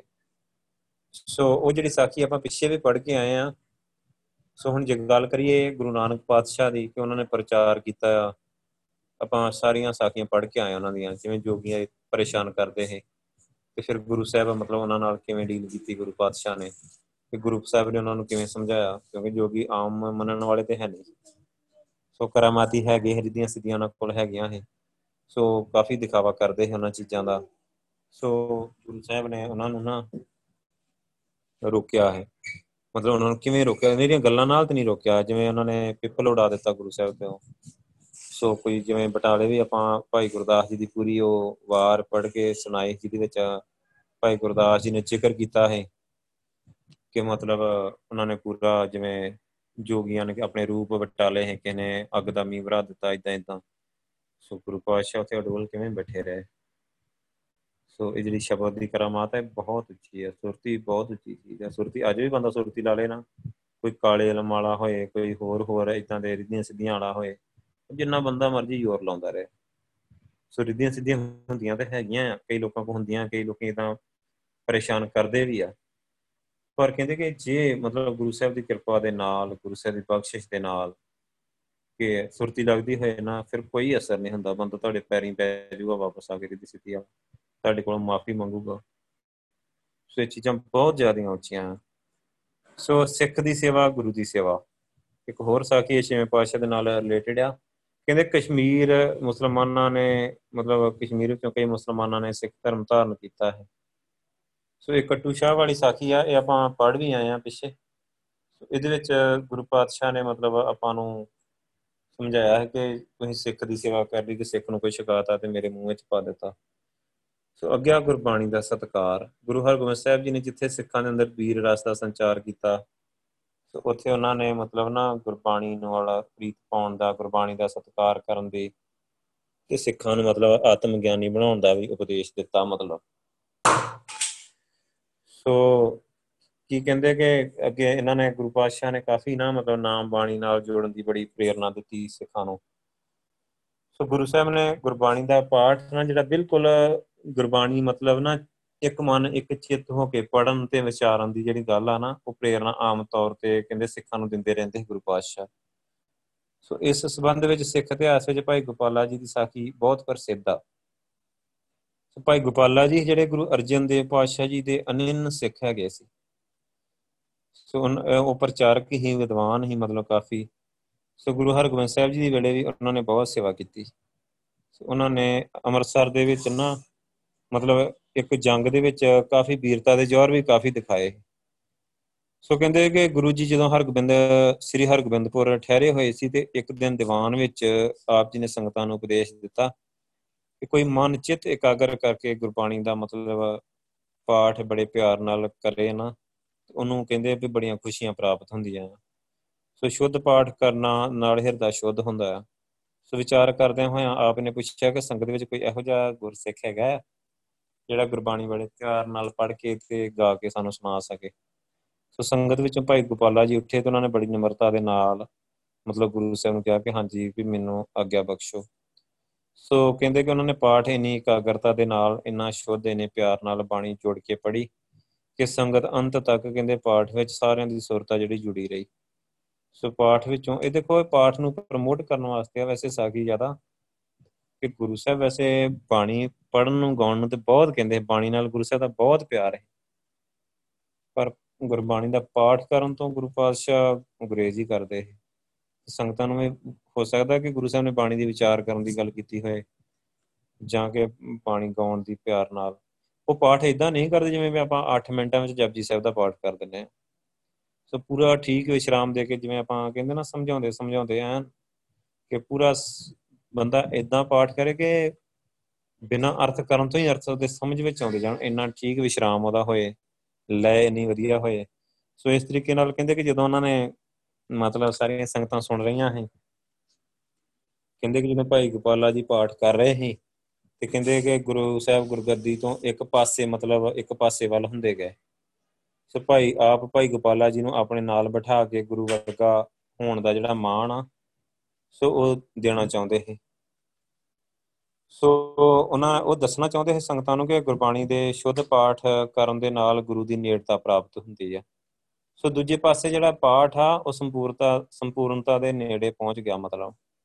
ਕਹਿੰਦੇ ਕਿ ਭਾਈ ਸਾਹਿਬ ਦਾ ਜਿਹੜਾ ਮਨ ਆ ਨਾ ਪਾਠ ਵੱਲੋਂ ਉਖੜ ਕੇ ਨਾ ਤੇ ਸੰਸਾਰਕ ਵਸਤੂਆਂ ਵੱਲ ਲੱਗ ਗਿਆ। ਤੇ ਕਹਿੰਦੇ ਕਿ ਭਾਈ ਸਾਹਿਬ ਦੇ ਮਨ ਵਿੱਚ ਆਇਆ ਕਿ ਕਿੰਨਾ ਚੰਗਾ ਹੋਵੇ ਕਿ ਜੇ ਗੁਰੂ ਸਾਹਿਬ ਮੇਰੇ ਪਾਠ ਤੋਂ ਪ੍ਰਸੰਨ ਹੋ ਜਾਣ। ਇੱਕ ਚੀਨਾ ਘੋੜਾ ਮੈਨੂੰ ਦੇ ਦੇਣ। ਗੁਰੂ ਸਾਹਿਬ ਕੋਲ ਇੱਕ ਚੀਨਾ ਘੋੜਾ ਹੈ ਮਤਲਬ, ਬੜਾ ਵਧੀਆ। ਤੇ ਉਹਦੇ ਮਨ 'ਚ ਆ ਗਿਆ ਕਿ ਗੁਰੂ ਸਾਹਿਬ ਮੈਨੂੰ ਉਹ ਘੋੜਾ ਦੇ ਦੇਣ ਮਤਲਬ। ਸੋ ਕਹਿੰਦੇ ਕਿ ਜਦੋਂ ਪਾਠ ਸੰਪੂਰਨ ਹੋਇਆ ਤੇ ਗੁਰੂ ਸਾਹਿਬ ਨੇ ਇੱਕ ਗੁਰਸਿੱਖ ਨੂੰ ਆਖਿਆ ਕਿ ਭਾਈ ਸੁਭਾਗਾ ਵੱਲੋਂ ਲਿਆਂਦੇ ਚੀਨਾ ਘੋੜਾ ਜਿਹੜਾ ਉੱਤੇ ਕਾਠੀ ਪਾ ਕੇ ਤੇ ਭਾਈ ਗੋਪਾਲਾ ਜੀ ਨੂੰ ਸੌਂਪ ਦਿਓ ਸੋ ਗੁਰੂ ਜੀ ਨੇ ਭਾਈ ਗੋਪਾਲਾ ਜੀ ਨੂੰ ਆਖਿਆ ਕਿ ਅੱਜ ਤੁਸੀਂ ਜੋ ਵੀ ਚਾਹੁੰਦੇ ਨਾ ਤੁਹਾਨੂੰ ਮਿਲ ਜਾਣਾ ਹੈ ਪਰ ਕਹਿੰਦੇ ਤੁਸੀਂ ਜਿਹੜਾ ਸੰਕਲਪ ਆ ਨਾ, ਉਹ ਇੱਕ ਘੋੜੇ ਦਾ ਹੀ ਕੀਤਾ ਮਤਲਬ। ਸੋ ਕਹਿੰਦੇ ਅਸੀਂ ਤਾਂ ਤੁਹਾਨੂੰ ਆਪਣੀ ਗੱਦੀ ਤੇ ਆਪਣੇ ਨਾਲ ਬਿਠਾ ਕੇ ਖਾਸ ਸਨਮਾਨ ਦੇਣਾ ਚਾਹੁੰਦੇ ਸੀ। ਪਰ ਤੁਹਾਡੇ ਘੋੜੇ ਦੇ ਫੁਰਨੇ ਨਾਲ ਇੰਜ ਨਹੀਂ ਹੋਇਆ ਕਿ ਤੁਹਾਨੂੰ ਹੁਣ ਘੋੜਾ ਹੀ ਮਿਲੂਗਾ। ਸੋ ਇੱਕ ਹੋਰ ਸਮੇਂ ਨਿਵਲਾ ਨਿਹਾਲੂ ਆਦਿਕ ਸਿੱਖਾਂ ਨੇ ਗੁਰੂ ਹਰਗੋਬਿੰਦ ਪਾਤਸ਼ਾਹ ਜੀ ਨੂੰ ਪਾਸੋਂ ਪੁੱਛਿਆ ਕਿ ਸਾਨੂੰ ਆਤਮ ਗਿਆਨ ਆ ਜਿਹੜਾ ਕਿਵੇਂ ਹੋਵੇ ਤੇ ਗੁਰੂ ਪਾਤਸ਼ਾਹ ਨੇ ਕਿਹਾ, ਗੁਰਬਾਣੀ ਨੂੰ ਵਿਚਾਰ ਕੇ ਹਿਰਦੇ ਦੇ ਵਿੱਚ ਵਸਾਉਣ ਦੇ ਨਾਲ ਤੇ ਆਪਣੀ ਸਾਰੇ ਜਿਹੜੇ ਕਾਰ ਵਿਹਾਰ ਆ, ਉਹਨੂੰ ਗੁਰਬਾਣੀ ਦੇ ਅਨੁਸਾਰ ਆਪਣਾ ਸਾਰਾ ਜੀਵਨ ਬਣਾਉਣਾ ਆ ਤੇ ਹਰ ਸਮੇਂ ਸਿਮਰਨ ਕਰਦੇ ਰਹਿਣਾ ਆ ਸੋ ਇਦਾਂ ਪ੍ਰਾਪਤੀ ਹੁੰਦੀ ਹੈ ਇਹ ਤਾਂ ਠੀਕ ਆ, ਗੁਰੂ ਸਾਹਿਬ ਇਹ ਸਿੱਖਿਆ ਤਾਂ ਦਿੰਦੇ ਆ।